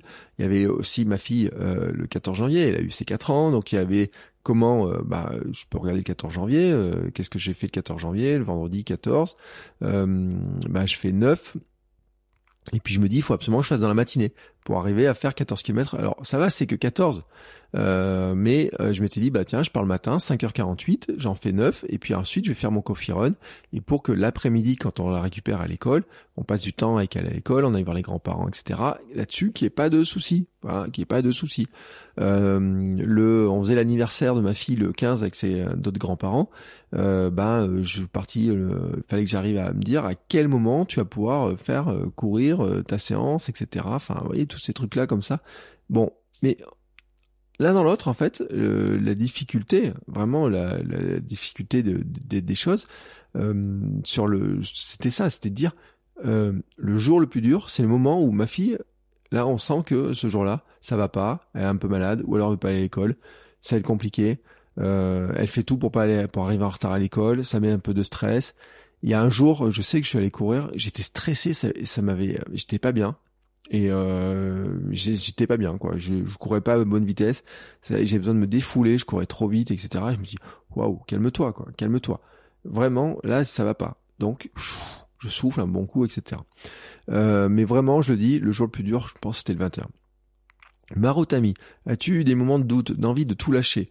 Alors, envie de tout lâcher, euh, il y a deux jours, donc il y a eu le 21, puis je sais plus quel autre jour aussi, où je me suis dit, c'est pas que j'ai pas envie de lâcher. En fait, j'ai pas envie de lâcher, Mais je ne pense, je pense que ça ne va pas passer pour des questions de temps. Et en même temps, j'étais en train, ma tête est en train d'imaginer le truc, en train de dire comment tu vas annoncer ça, comment tu vas parler de ça, qu'est-ce que tu vas dire, etc. Comment tu pourrais le dire? Et je me voyais déjà en train de faire un message sur Instagram et tout en disant bah voilà, là j'arrête. Et puis en même temps, je me disais mais tu peux pas arrêter? Mais non, regarde, t'as besoin, euh, ce jour-là, euh, t'as 21 km à faire, par exemple, pour revenir de ça. Si tu mets 2h30 pour les faire, il faut que tu partes de la maison maximum 21h. 21h plus 2h30, ça fait 23h30. T'as le temps de les faire. Même si tu les fais en marchant, s'il te faut euh, 3 heures pour faire ta séance, tu la fais en marchant en partie, si c'est tu pars à 21h, ça passe encore. Ma fille est dormie et en, en mode fantôme, en mode fantôme, c'est ma fille dort. Euh, ma femme est à la maison, la maison et euh, on a fait la vaisselle, etc. On a mangé, tout ça est fait. Bon bah, je regarderai pas, je lirai pas, je me coucherai un peu tard, mais j'ai le temps de le faire. Donc je me disais, je peux pas lâcher en fait. C'est ce truc-là, c'était là, dire tant que tu as le temps de les faire, tu ne lâcheras pas. Et il y a même des jours, je m'étais dit, si je dois faire ma séance de 21h à minuit, je la ferai de 21h à minuit. J'en avais pas eu besoin, mais jeudi, le 21, j'ai failli pas passer parce que je rentre à la maison à plus de 20 heures, que ma fille euh, dort, que j'ai raté son coucher et que euh, mais en même temps avant c'était le moment où j'allais à l'entraînement. Avant j'avais entraînement 18h30 à 20h en club et donc là je allé courir de 18h à 21h20. Euh, 20h20, 18h 20h20. donc finalement dans les créneaux où euh, normalement j'aurais dû être en club si j'étais si j'étais resté au club cette année. Je leur dis hein, je suis pas au club cette année pour par rapport au au rythme virus, etc. Euh, en disant euh, on sait pas si club ça va, comment vont se faire les entraînements, le nombre de groupes, c'était un peu compliqué. Euh, cette année, j'ai préféré dire on va, je vais faire ça. Et puis en même temps, en plus, ça me permet de, il y avait deux soirs, le mercredi et vendredi, il y avait entraînement club 18h30 20h. Et deux soirs, en fait, maintenant, ça permet de faire, d'être là à la maison, de faire coucher ma fille, de faire les câlins, etc. Et je trouve que c'est aussi bien, je me déroule pour aller courir à un autre moment. Donc, Finalement, c'est pas si mal. Mais je me suis dit, bon, t'as toujours ce créneau-là. Mais tant que j'avais ce créneau-là, je me disais, tu lâches pas. Et en fait, est-ce que j'ai eu envie de tout lâcher Non. Il y a des moments où je me suis dit, ça, c'est galère et tout. Je me suis dit, mais qu'est-ce que tu fous dans cette galère? Et euh, vous savez, j'ai mis sur Instagram un jour, euh, je, je remettrai le lien, mais c'est toujours un peu le, la traversée des marécages, ce qu'on appelle. C'est-à-dire qu'au départ, on se dit, projet, c'est génial et tout, on part euh, plein pot. Et puis, au fur et à mesure que la difficulté augmente, on se dit, mais qu'est-ce que je fous là? Et puis, a une grande partie, en fait, c'est se dire, Putain, c'est, la merde quand même, c'est la merde. Mais je m'accroche, c'est la merde, mais je m'accroche. Et puis au bout d'un moment, on finit par sortir des marécages et de se dire on va y arriver. Ma sortie des marécages, c'est autour du 28. Et ensuite, quand on dit on va y arriver, on dit putain c'est un truc génial quoi. Ce que je vais faire, je pensais pas pouvoir le faire, je vais y arriver, putain super cool et tout. Et là c'est euh, 29, 30 et 31. Et, euh, et donc j'ai pas envie de lâcher en fait. J'avais pas envie de rester dans, dans ce marais des euh, englués et tout. C'est juste que bah, il y a des moments, euh, oui, je doutais, mais par contre, j'avais pas envie de lâcher. Et tant que je voyais que j'avais le créneau de temps qui me restait, me dire, il te reste deux heures, il te faut deux heures, t'as deux heures, tu peux, c'est encore bon, c'est encore bon, c'est encore bon, ça passe, c'est encore bon, ça va passer, ça peut le faire. voilà, c'était comme ça. La, la, toute une partie a été comme ça. Euh, Marine qui me demande quel ressenti as-tu durant tout ton challenge physiquement, mentalement? Bon, j'ai dit un, un petit peu. Le ressenti c'est que surtout, c'est que physiquement ça va, mentalement c'était par moments c'était oh je me trouve un peu lent aujourd'hui, oh là, c'est un peu long, euh, oh là là, euh, je pensais être parti euh, il y a un jour. Pour anecdote, je c'était vers la fin, je pars et je dis je regarde pas ma montre, je ne regarde pas ma montre, je regarde pas ma montre, je regarde pas ma montre, je regarde pas ma montre parce que je me suis dit si je regarde ma montre à la vitesse à laquelle je cours, je pense que je vais être déçu. Donc je regarde pas ma montre, je regarde pas ma montre, je regarde pas ma montre. Du cours et tout, je regarde pas ma montre, je regarde pas ma montre. Et à un moment donné, je me dis bon maintenant, peut-être regarder ma montre pour savoir où j'en suis quand même. Je regardais, je regardais l'heure un petit peu dans les rues, euh, tu sais, sur les pharmacies, il y avait l'heure qui était affichée, des choses comme ça.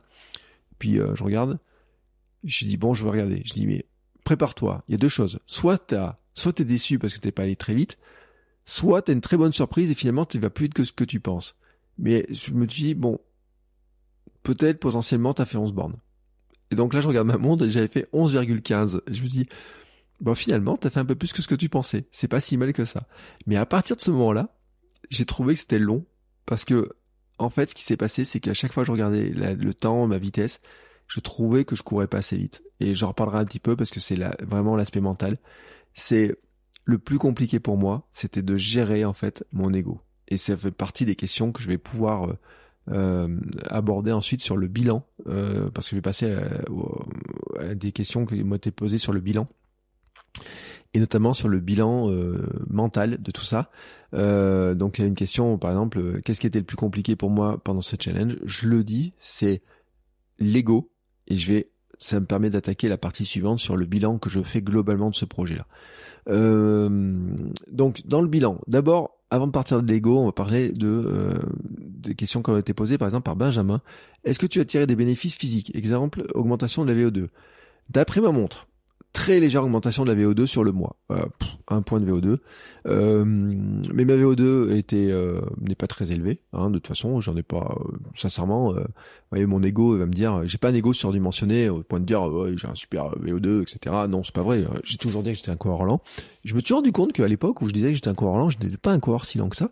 j'avais une VO. À l'époque, j'avais une une VMA, donc vitesse de base euh, autour de 15, 15, 8 dans ces zones-là, presque 16.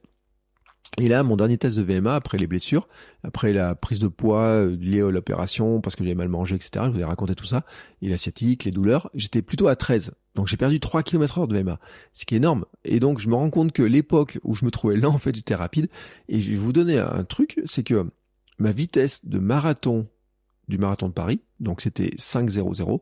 Même à l'époque, euh, je pensais pouvoir courir en 4.45 au kilomètre, euh, puisque j'étais capable de faire le semi en 4.45, etc. Je pensais pouvoir partir sur du 4.45, entre 4.45 et 5. Et eh ben, c'est ma vitesse de seuil maintenant. Donc c'est la vitesse de travail de, de VMA en fait. C'est-à-dire que j'ai, c'est, c'est, on peut pas faire un marathon en seuil, en vitesse de seuil, c'est pas possible.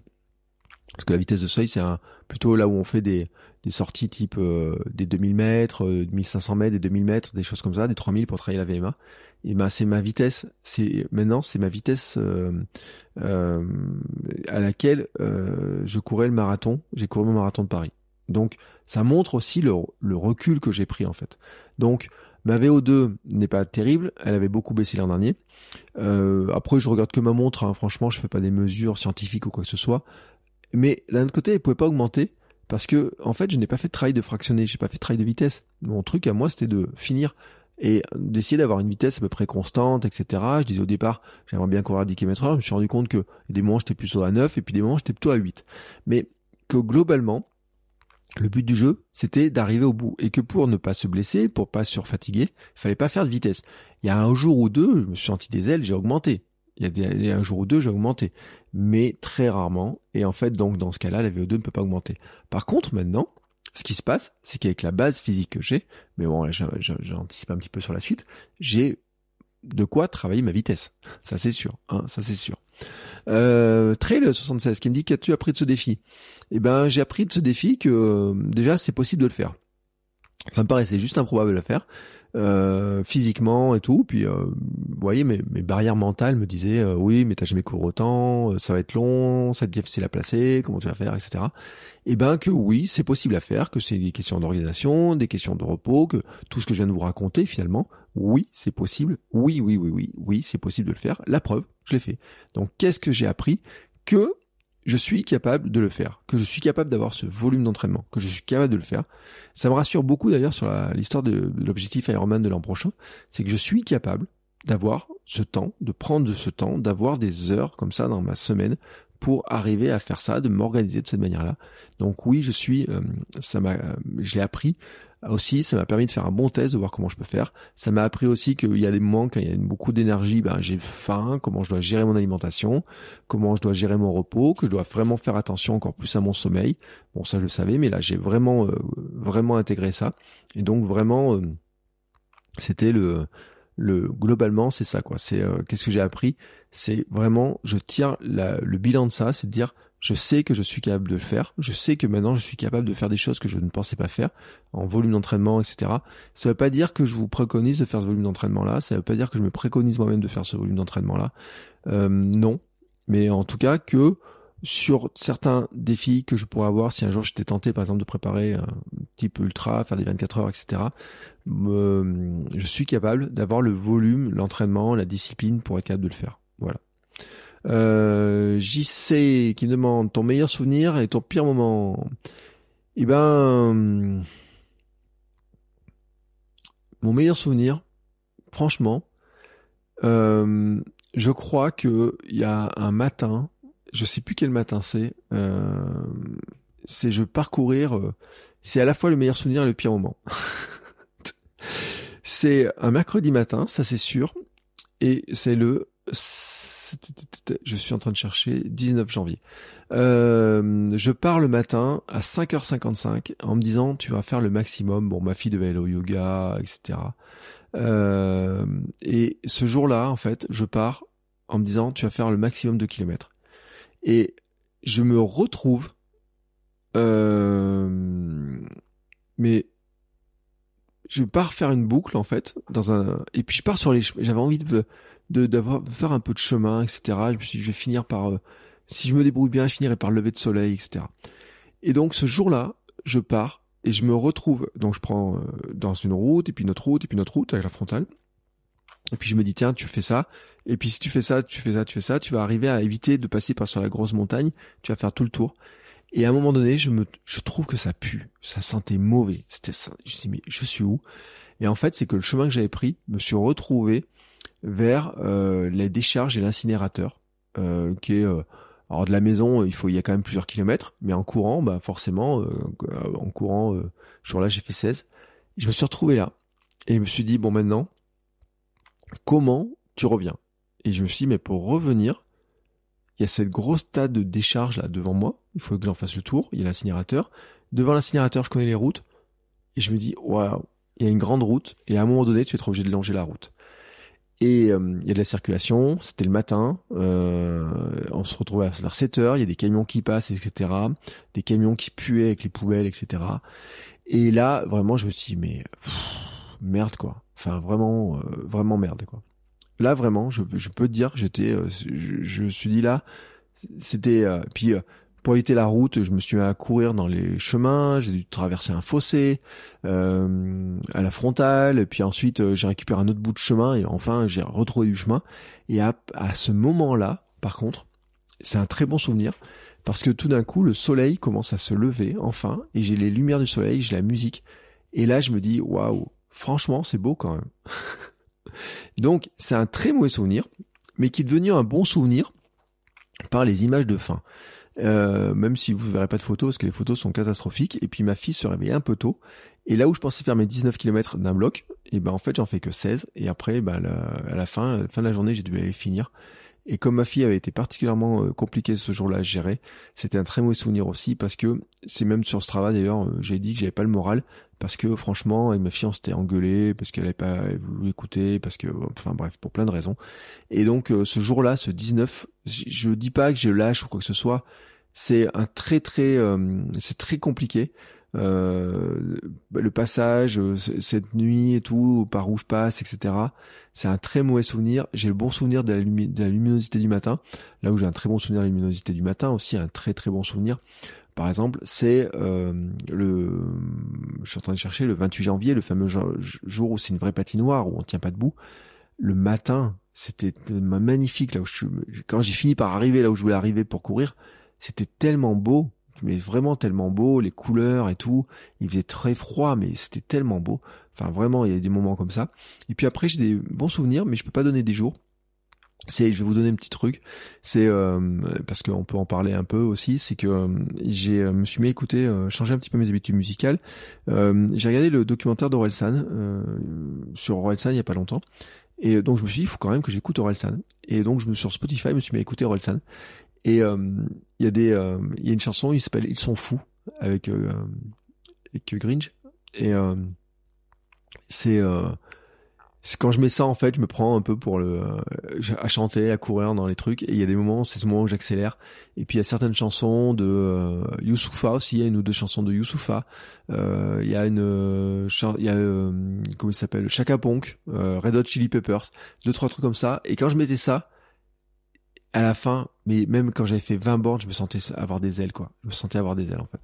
Euh, et ça, c'est les bons moments, en fait. C'est de se dire, tiens, t'as fait 20 bornes, t'as fait euh, déjà, euh, je vous dis ça, par exemple, la semaine du 24 au 30, donc dans la semaine, je fais 192, et à un moment donné, tu dis, waouh, ça roule et tout, t'as fait 190 bornes, mais ça avance encore, et c'est cool, quoi. Vraiment, c'est c'est cool.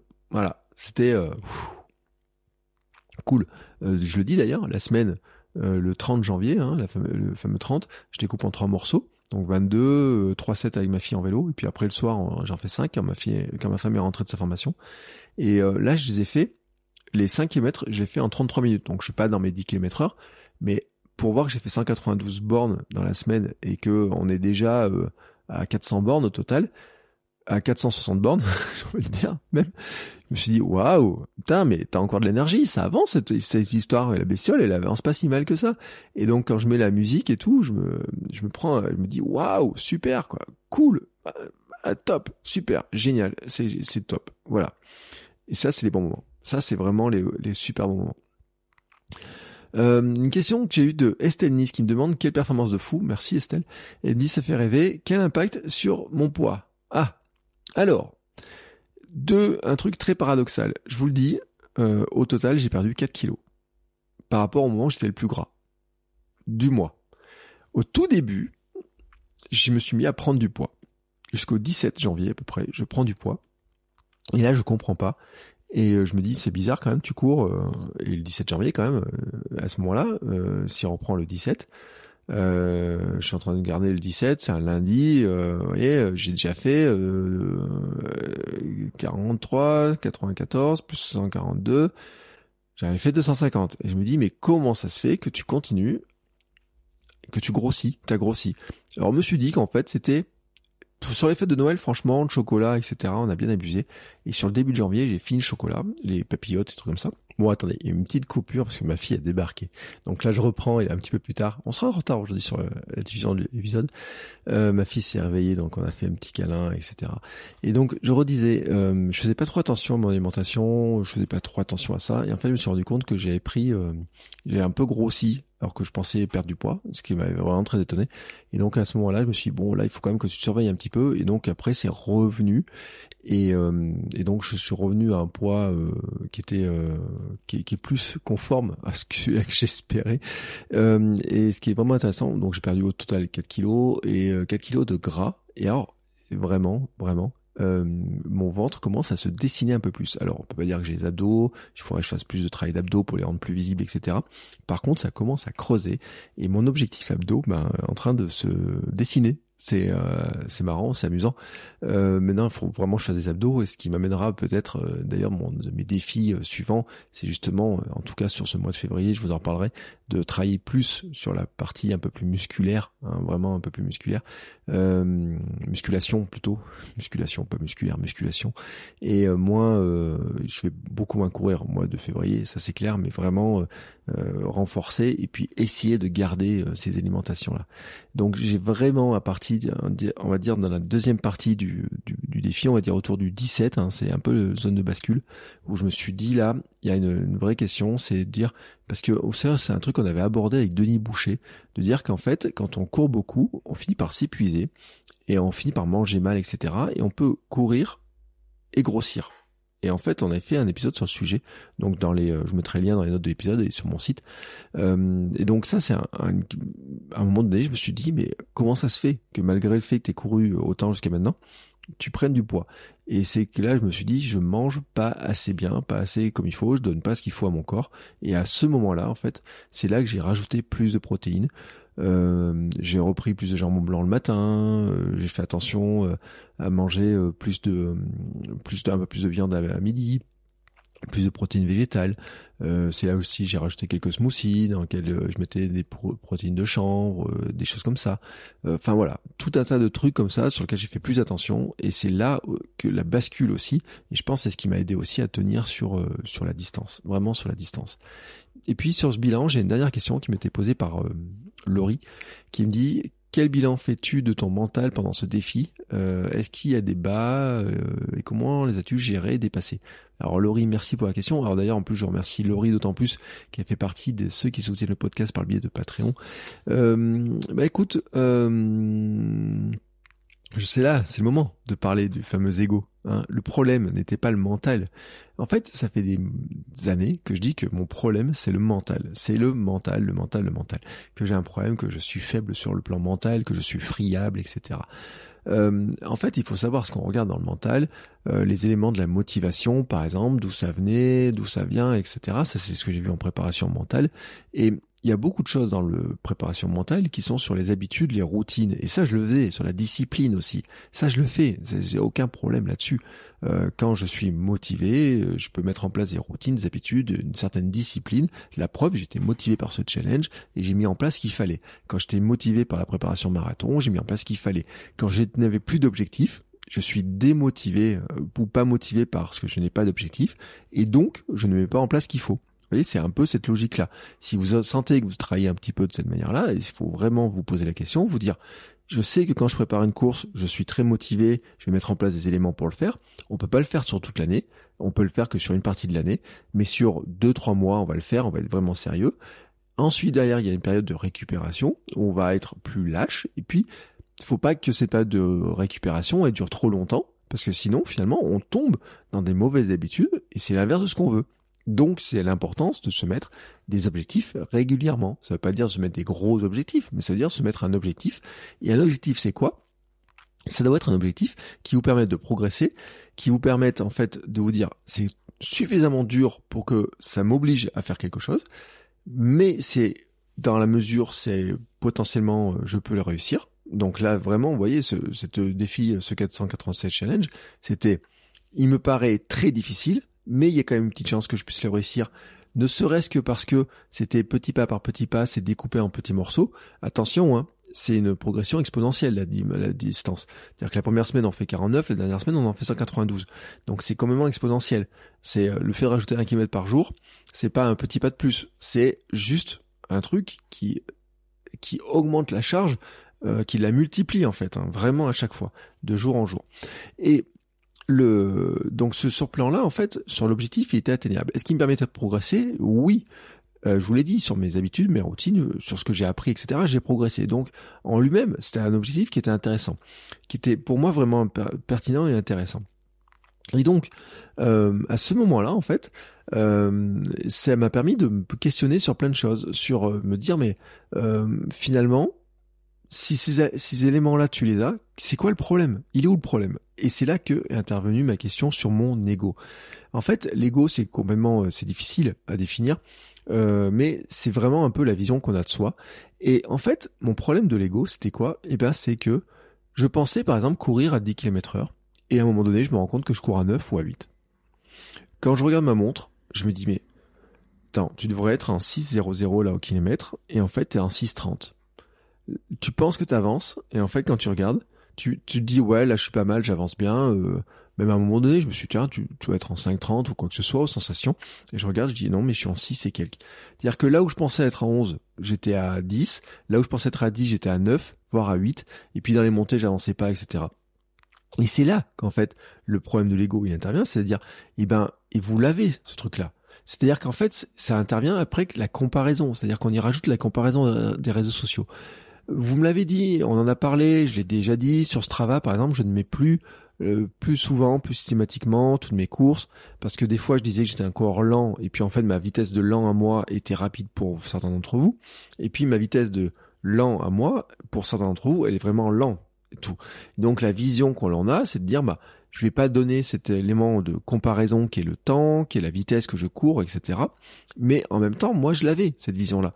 Et moi, je me dis, ouais, ces kilomètres, ça me passe pas vite, le temps qui augmente, j'avais prévu de faire tel temps, et puis finalement, j'en mets beaucoup plus, je suis pas si bon que ça, je suis pas doué, enfin, oui, tous ces trucs-là, là, qui je peux dire.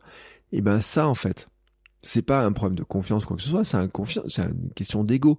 Parce que, en fait, il fallait que je revienne, en fait, à mon pourquoi. Mon pourquoi, c'est quoi? Mon pourquoi à moi, c'est d'être en forme, c'est de devenir champion du monde de mon monde, c'est d'être un athlète sportif, un athlète pro, ma manière, d'avoir la vie d'un athlète pro, de le financer, ma manière. De, c'est pas d'être le champion du monde, c'est pas de gagner la course, c'est d'être champion du monde de mon monde, c'est pas d'être recordman du monde. Bien sûr qu'il y en a qui ont couru plus vite. Euh, si on prend par exemple Lilian que j'ai eu en invité dans le podcast, j'ai eu deux, fois dans les deux podcasts, Lilian Doza, il a couru, il a, fait, il a réussi le 487 challenge, et euh, il le court plus vite que moi. Mais je me compare pas à lui. Le but du jeu, c'était de faire les 496 km. C'est ça, le but du jeu. Et je les ai atteints. Alors c'est sûr que je mets plus de temps que d'autres. Mais en fait, je regarde aussi qu'il y en a des centaines d'autres qui eux n'ont pas réussi, qui eux n'ont même pas tenté de le faire. Mais si je rentre dans cette comparaison-là, bon, ça va me rassurer moi, ça peut me rassurer moi. Et en fait, ça rassure qui? Ça rassure mon petit ego. Parce qu'en fait, le manque de confiance en moi, plus mon ego, qui est quand même assez élevé finalement, quoi que j'en pense, fait qu'en fait, il y a une dissonance dans cette histoire-là. C'est de dire, j'aimerais bien avoir cette image-là de moi, j'aimerais bien renvoyer cette image-là de moi à vous, tous qui m'écoutez, qui regardez ce que je fais sur Instagram, etc. Et dans le même temps, en fait, eh ben, je me rends compte que j'ai pas les compétences. Et là, l'écart, il est important. Et donc, je me suis recentré en me disant, bon, bah, ça, il faut que je réfléchisse là-dessus, il faut que je travaille là-dessus pour dire comment, finalement, j'arrive à gérer ce truc-là. Et puis, euh, c'est là la préparation mentale, l'apport qui me donne, c'est me dire, bon, bah, rappelle-toi que dans, est-ce que ça te permet de progresser? Oui. Est-ce que tu peux apprendre des choses? Oui. Est-ce que tu te sens compétent pour le faire? Est-ce que tu gagnes en compétences Oui. Est-ce que tu gagnes des nouvelles compétences? Oui. Est-ce que tu as mis en place des routines? Oui. Quand ça va pas, est-ce que tu mets en place, est-ce que tu as une petite routine pour que ça aille mieux? Par exemple, il y a des moments où je me disais, bon, ça va pas très bien et tout, comment tu fais? Et je me disais, bon, maintenant, tac, tu dis, tu avances, tu regardes tes pieds, tu fais, vas-y, un pied après l'autre. Ça, ce sont des routines de préparation mentale. De routines de préparation mentale, c'est-à-dire que un moment donné, il y a un déclencheur, je ne me sens pas bien, à ce moment-là où je sors de ma concentration, où je pars ailleurs, où je suis plus dans l'instant présent, je suis plus là présent avec moi, je dois revenir dans l'instant présent et me dire, bah maintenant, tu regardes tes pieds, tu regardes où tu me poses tes pieds, tu te concentres sur le fait que tu avances, pas après, euh, pas après pas, tu ne regardes plus ta montre, tu dis j'y vais et j'avance. Et puis en même temps, je mettais de la musique. Et c'est là où il y a certaines chansons qui m'ont beaucoup aidé. Alors je vous mets pas les extraits parce que sinon dans les on va avoir des plateformes, des problèmes avec les plateformes type Spotify et compagnie. Mais le, des, euh, je mettrai sur le site les liens vers les clips. Euh, par exemple, euh, je le redis, le, ils sont fous. Il y a Youssoufa, il y en a une ou deux de Youssoufa. Il y en a quelques chansons de d'Orelsan qui qui m'ont marqué parce que les, les paroles, etc. Je me suis dit mais ce qu'il raconte lui dans le rap, ce qu'il raconte lui dans les projets, etc. On peut le transposer aussi dans ce qu'on fait dans la course à pied, dans ce qu'on fait dans le sport, etc.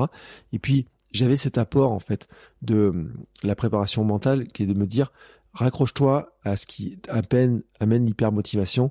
L'hypermotivation, c'est en fait la motivation intrinsèque que j'ai en moi qui est plus large, qui c'est, on revient à cette notion du grand pourquoi. Le grand pourquoi, c'est le, d'être sportif pour ma manière, champion du monde de mon monde, mais pourquoi je le fais? C'est parce que je veux avoir, j'ai construit, et on en parlait tout à l'heure sur l'organisation, je disais, moi j'ai construit une vie où je travaille à la maison sur quelque chose qui me passionne. Je fais des contenus sur des sujets qui me passionnent. Rencontrer des gens par le biais du podcast, les interviewer, poser des questions, vous aider les uns les autres, ça me passionne. J'adore ça. Et j'ai vécu longtemps en tant que salarié, euh, à me faire euh, chier. Euh, j'étais salarié, j'étais victime de harcèlement et tout. Et j'ai dit que je voulais pas retomber là-dedans, je veux pas retravailler là-dedans, c'est pas ça mon truc. Et oui, bien sûr qu'il y a des gens qui me disent dans la famille, ah, mais travailler dans sa passion, c'est n'importe quoi. Et c'est là d'ailleurs où je trouve des, des parallèles avec euh, certaines musiques de rap que j'écoutais. Où euh, je crois que c'est Orelsan, mais je crois que Youssoufa aussi le dit, c'est de dire euh, ben la famille, les parents, ils t'expliquent, ben trouve-toi de la, trouve-toi un métier qui gagne de l'argent, etc. c'est ça le plus important. Le reste c'est pas important. Trouve un boulot alimentaire, famille, etc. Et puis quand t'as 50 ans, ben t'as envie de te foutre une balle, quoi. C'est à peu près un petit peu le truc.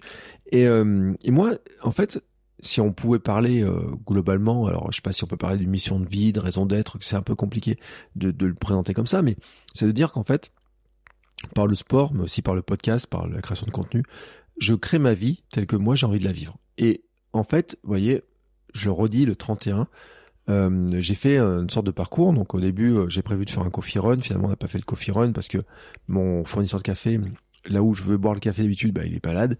Et donc, euh, on n'a pas tenté le diable. Euh, et puis, il était pas sur le marché, etc. Donc, euh, j'ai changé de plan. J'ai dit, bah tiens, je vais partir dans Clermont. Moi, j'habite à Cournon, c'est à 13 km. Et je vais dire, je vais aller Place de Jode, qui est la grande place. Mais ça fait que 13. Après, quand je reviens, ça fait 26. Il en reste 5. Qu'est-ce que je fais? Donc, je me suis dit, je vais faire un petit parcours.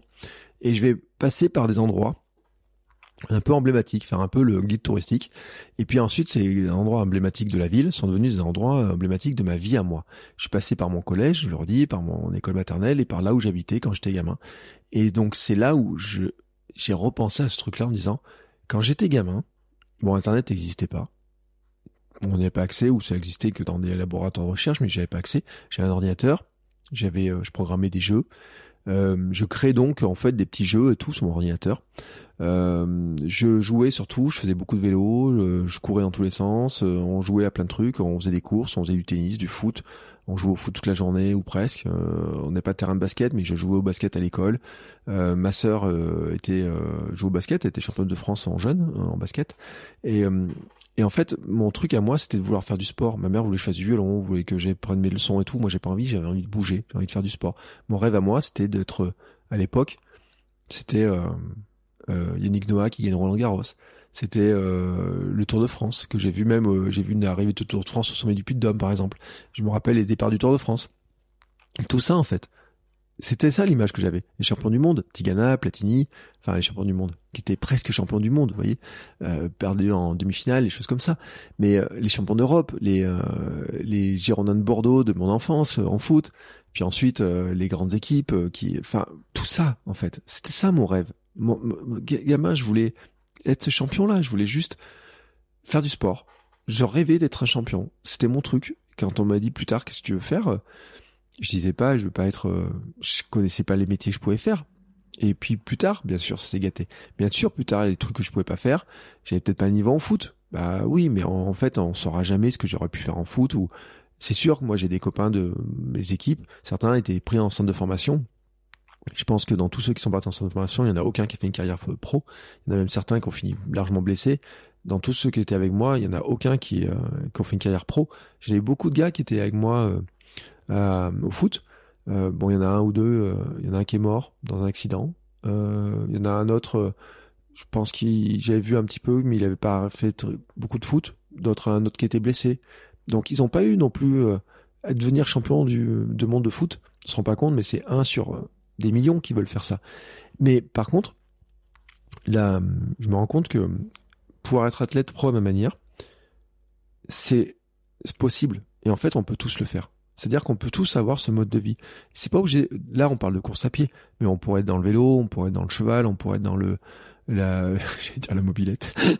je sais pas quoi en fait. Mais en fait, c'est quoi? Parce que un sportif pro, en fait, c'est quelqu'un qui met beaucoup d'énergie, qui s'organise pour arriver à la meilleure performance qu'il peut. C'est sûr que les sportifs pros, eux, ils sont dans une compétition, que le mec est champion du monde, le vrai, le vrai champion du monde, il est champion du monde, quoi. Mais on peut tous être champion du monde à notre manière. Champion du monde de notre monde, c'est ça le concept. C'est-à-dire qu'on définit le monde dans lequel on est champion. Et puis certains, ça va être champion de la micro-aventure. Certains, c'est de la champion de la micro-aventure euh, de nuit autour de sa maison, euh, aller euh, faire 50 bornes en vélo de nuit. Hein on va en parler bientôt de ces choses-là, de ces gens-là. D'autres, ça va être de faire une, euh, dernier debout, une dernier debout. D'autres, ça va être de faire un ultra à leur manière. Euh, regardez les invités que j'ai eus, ceux qui ont invité leur propre course, qui ont, euh, qui ont inventé leur propre défi. Pour d'autres, c'est courir à 24 heures, de finir à 24 heures. C'est aussi être champion du monde de son monde, selon les parcours. pour d'autres, ça va être de courir une course à 70 ans. Pour d'autres, c'est de faire un... Chacun, on a ce monde dont on peut être le champion, en fait. Et en fait, on a des conditions qui font que c'est pas c'est pas facile. C'est pas facile, hein. Vraiment, c'est pas facile. Et dans ce truc-là, en fait, c'est à ça que je me suis raccroché. C'est à me raccrocher en me disant, ah là là, pourquoi tu fais tout ça Eh parce que je veux être champion du monde de mon monde, parce que je veux être un athlète à ma manière, parce que j'ai envie, tout simplement. J'ai envie, cette envie-là, cette, ce truc-là, il est en moi, j'ai envie de le faire pour moi, et j'ai envie de vous aider à le faire. Ce que j'ai fait dans ce défi-là aussi, c'est d'aller chercher des éléments, de dire, bah ça, je sais comment on peut le faire. Si vous avez envie de faire ça, je suis capable de vous aider à faire de ce type de défi, vous aider à vous organiser, à penser les choses. On peut en discuter. Je peux vous aider à le faire. Si vous avez envie de communiquer sur un tel projet, si vous avez envie de monter votre compte Instagram, de développer votre compte Instagram, si vous avez envie de créer un podcast, une chaîne YouTube, du contenu autour de quelque chose qui vous passionne, un sport, vous dites bah, comment je peux le faire? Je peux vous aider aussi parce que c'est aussi ça être champion du monde de mon monde.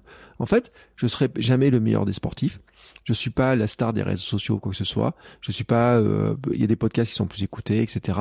Mais le cumul de l'ensemble fait qu'en fait j'ai mon monde à moi. Mon monde à moi il est là et j'en suis le champion. Voilà. C'est exactement ça. C'est exactement le concept de ça. Et Vraiment, en fait, c'est à ça que je me suis raccroché.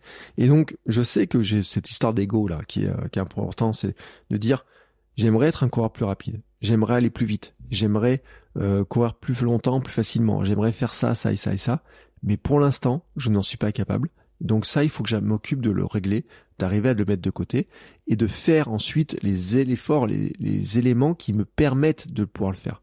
Mais je ne dois pas attendre d'être un jour peut-être capable de le faire pour me dire que je, je, j'ai droit de me dire être un athlète à ma manière, sportif pour à ma manière ou quoi que ce soit.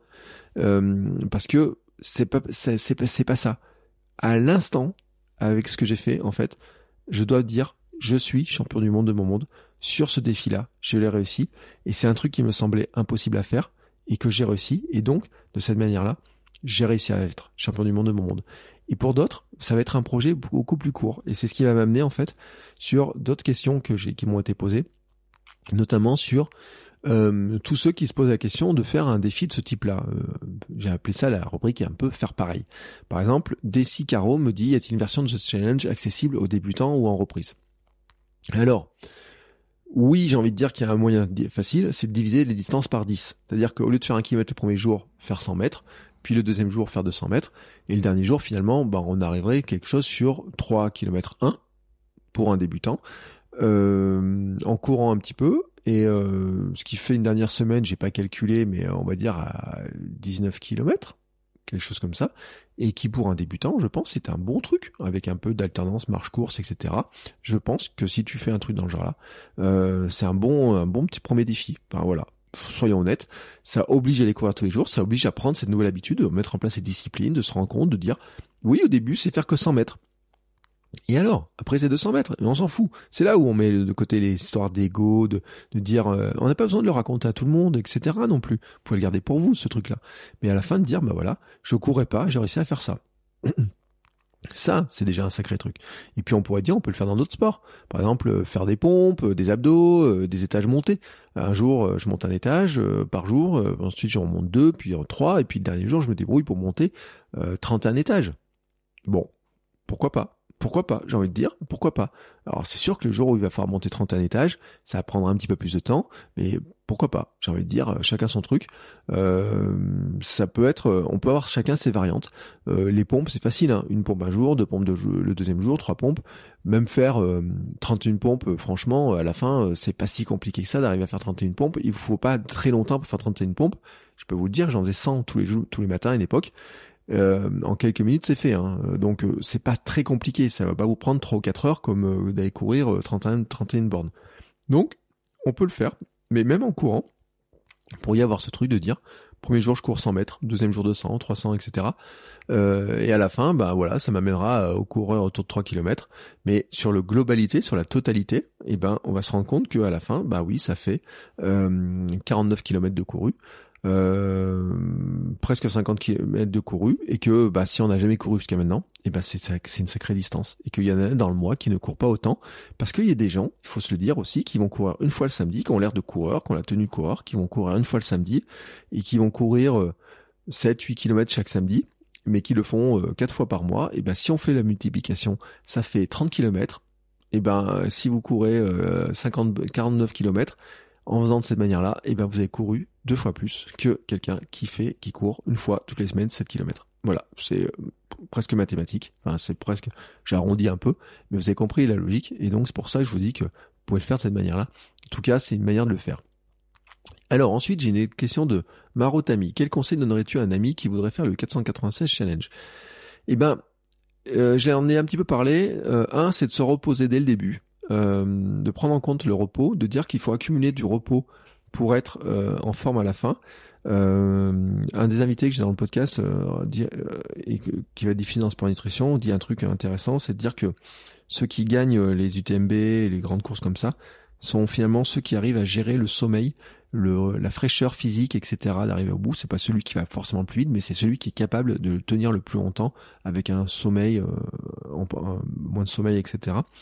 Et là, j'ai envie de dire que pour arriver à ce challenge-là, c'est celui qui, garde le plus d'énergie tout au long du temps. Et pour l'énergie, en fait, il ne faut pas oublier que c'est un challenge ultra, que le créateur de ce challenge, de celui qui l'initie en tout cas sous cette forme-là, c'est un coureur d'ultra.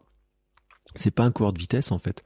Euh, et c'est là où euh, je reviens aussi sur une question par exemple de Xavito qui me dit courir tous les jours un peu oui, courir trop, j'en vois pas bien les bienfaits, le corps a besoin de repos. ben, c'est sûr que ça, on va pas le faire toute l'année. Toute l'année, on peut pas faire ce genre de défi, courir toute l'année cette distance-là, etc. Certains le font. Certains le font, ça veut pas dire qu'ils se cassent, etc.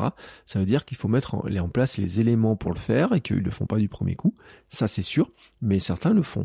Mais ne pas oublier que là, c'est un challenge ultra. Donc, quelqu'un qui veut faire ce challenge-là, eh ben, en fait, il faut d'abord qu'il se dise un truc, c'est quelle vitesse il veut le faire, comment on fait pour ne pas courir trop vite pour pas entamer. Parce que il se passe quelque chose quand même. Et ça, j'ai constaté. Il y a un jour, j'ai voulu accélérer, j'ai voulu faire un peu de vitesse.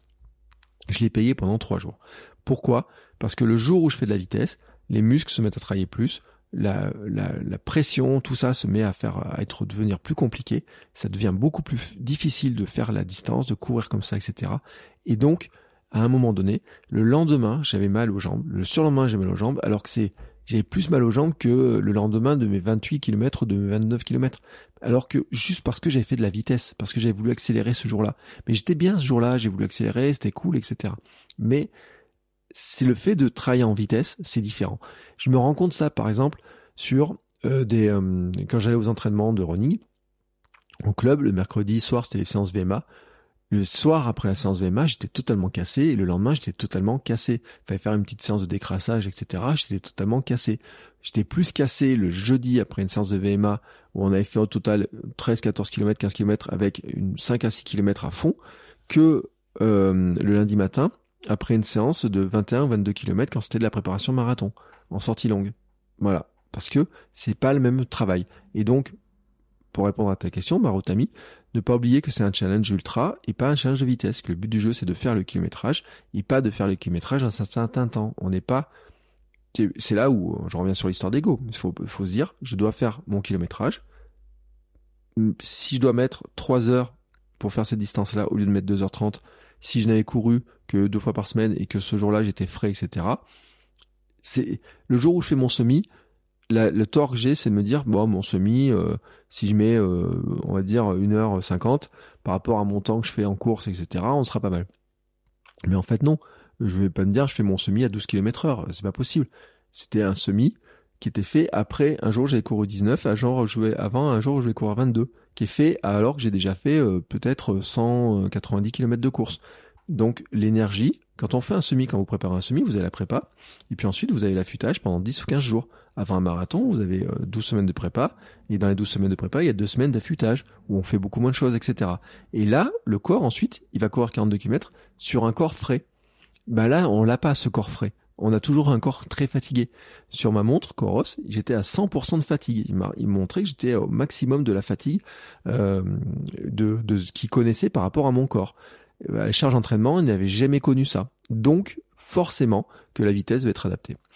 Euh, et euh, sur le faire pareil, si j'ai une autre question, Marie-Lise Duguet, euh, comment gérer les rotations, tenues et chaussures quand on court tous les jours, quand on court autant que toi? Alors, rotation de chaussures, évidemment. si on, moi je dis, à la maison, je tourne avec trois paires de Altra, et encore j'ai une paire de trail en plus, donc on va dire on a quatre paires de Altra, plus les sandales, plus mes pieds. Euh, bon, là, les pieds, euh, pieds nus en ce moment en plein hiver, non. Les sandales, euh, certains mettent des chaussettes, etc. à doigts avec des chaussettes, vous savez, à doigts ninja là. C'est, peut être une solution. Moi, j'avais décidé de faire ce, ce challenge, surtout pour partir 3 heures, plutôt de faire en disant je vais courir en, basket. pas les ultra, pas les trails parce que j'ai trouvé un peu lourde et parce que ça, ça m'aurait obligé d'aller courir que sur du chemin, donc faire plus de dénivelé. Donc j'ai préféré prendre souvent je prenais mes, mes escalantes qui sont parfaites pour moi parce que je sais que musculairement, pour revenir sur les histoires des blessures, euh, vous voyez, j'aurais pu être tenté de me dire, bah tiens, il faudra prendre une les taurines ou je sais pas quoi, prendre des nouvelles chaussures. Non, pas prendre des nouvelles chaussures à faire parce que non, des chaussures là, elles commencent à être un peu usées. Là, je suis vraiment, je vais très bientôt à la, corde. En fait, euh, je sais pas combien de kilométrage au total, mais mes anciennes escalantes, elles fait 1200 km. Celle-ci était autour de 800-900, à peu près dans ces zones-là. Donc veut dire qu'elles ont un petit peu de marge encore, mais pas beaucoup quand je regarde l'usure des, mousses, etc. Donc elles n'ont pas tant de marge que ça. Mais bon, elles en ont peut-être un petit peu. Mais bon, bref. Après, j'ai une paire de Escalon Tracer qui a beaucoup moins de kilométrage. Et puis j'ai ma paire de euh, Vanish euh, XC, qui est un, modèle très minimaliste, qui a encore euh, beaucoup, qui, est presque neuf. Hein, j'ai eu en octobre pour mon anniversaire mais là qui euh, travaille encore différemment le corps. J'aurais pu être tenté de me dire je vais partir sur une paire type euh, des taurines, vous voyez, qui sont plus épaisses comme j'avais à une époque, sauf que je me rappelle que les taurines avec la semelle épaisse, on en a parlé avec euh, Sébastien Merel, le fait que les chaussures soient hautes et que comment je cours fait que mon pied s'il sort un peu vers l'extérieur, ça fait des nouvelles tensions, c'est ce qui m'a provoqué ma périostite. Donc les blessures aussi, je les ai limitées du fait que je suis resté sur des chaussures que je sais qui sont adaptées à mon pied, que j'ai pas les rotations, que j'ai pas ça, etc. J'aurais pu courir, par exemple, euh, je m'étais posé la question un jour de dire tiens, je vais prendre en pour plus d'amorti, je vais partir avec les, euh, les Adidas, les Ultra Boost. Et euh, mais je me suis dit là non. Sur les Ultra Boost, sur les quelques kilomètres, sur des petites séances de quelques kilomètres, oui, mais sur sur plus longtemps, je je n'ai pas encore, je n'ai pas la je préfère partir sur des chaussures type les escalantes où je sais que mon pied ne va pas partir sur l'extérieur, n'est pas trop ne va pas faire les bascules, etc. Et ça, c'est un élément qui était important pour moi. Euh, certains vont dire oui, mais cours en drop zéro, les tendons, ça tire, etc. Moi, ça fait 4 ans ou 5 ans que je cours en drop zéro. Les tendons sont habitués. Je cours en sandales. Euh, j'ai oublié dans ma rotation que je peux courir en five fingers aussi, euh, si j'ai voulu. Donc, euh, on peut dire que je peux refaire une rotation sur 5-6 paires de chaussures assez facilement. Et puis euh, bah sur les tenues, ça c'est un peu plus compliqué. Euh, euh, il y a des jours franchement, mon t-shirt de course, il sentait tellement mauvais quand je suis rentré. Je me disais oh là, là comment tu vas faire demain? Alors c'est là où on met au point quelques stratégies. Euh, bon, déjà, j'ai deux coupes-vent. Euh, J'avais un coupe-vent euh, un peu léger, puis un coupe-vent un peu plus épais. J'ai fait des stratégies, comme des fois j'ai cours très tôt le matin. J'ai des coupe-vent euh, sans manches, mais qui sont vraiment coupe-vent qui sont faits pour des pour de la fin de saison, genre septembre, etc je me suis rendu compte que c'était des super sous-couches. C'est-à-dire qu'en fait, je peux mettre un t-shirt, je peux mettre, enfin, un t-shirt manche longue, je mets ça par-dessus pour bien couper le vent sur le poitrail. Je mettais, j'ai une, polaire de course aussi, un peu. Et puis, si par-dessus, il fallait encore, s'il pleuvait un peu ou un peu humide, je peux encore mettre ensuite un coupe-vent, donc je pouvais martir jusqu'à quatre couches. Alors bien sûr, quand je rentre, euh, ça pue. Euh, mais en fait, en ayant plusieurs de ces vêtements-là, il y a des jours je partais avec l'un, des jours avec l'autre, etc. Et puis euh, les chaussettes, maintenant j'en ai. En plus, j'ai des chaussettes à Noël, donc j'ai niveau chaussettes, pas de souci. Niveau short, je tourne avec trois shorts en fait. Donc quand vraiment il faut pas, quand vraiment j'en ai plus, j'ai un short type trail, euh, mais je, le perds en fait. c'est là aussi. Fait de, euh, je, je, finis par perdre mes vêtements, mais euh, mes vêtements. en fait, j'avais acheté ce short quand je m'étais mis à faire du trail il y a 3-4 ans. À ce moment-là, et ben depuis, j'ai perdu un petit peu une taille de pantalon, donc je, je le perds. Donc de temps en temps, je vais le mettre, etc. Mais je le mets moins parce que je suis pas à l'aise. Au bout d'un moment, c'est chiant de le perdre. Et donc en fait, il y a aussi un truc à la maison, c'est que je fais tourner les machines presque tous les jours mais pas que pour mes affaires de running. Euh, C'est-à-dire que euh, il y a des jours, la machine elle tourne pour mes affaires de running, donc j'arrive à faire tourner sur deux trois jours. Et puis euh, parce que j'ai j'ai pas beaucoup de vêtements de running, soyons honnêtement, j'en ai pas beaucoup. Je tourne sur quelques t-shirts, sur quelques éléments, etc. Mais je tourne euh, sur quelques éléments. Et puis bien sûr, bah après j'y rajoute euh, je remplissais la machine avec un jour fallait laver les plaids, un jour fallait laver euh, les culottes de ma fille, un jour faut laver euh, je sais pas quel truc, un autre jour fallait laver ça, enfin vous voyez, truc un peu comme ça. Et je me disais j'en profite de laver des trucs super sales avec d'autres trucs super sales.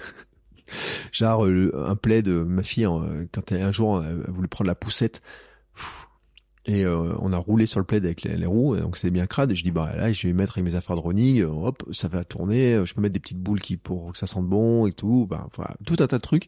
Mais franchement, le c'est c'est pas le problème. Le, les vêtements, c'est pas le problème.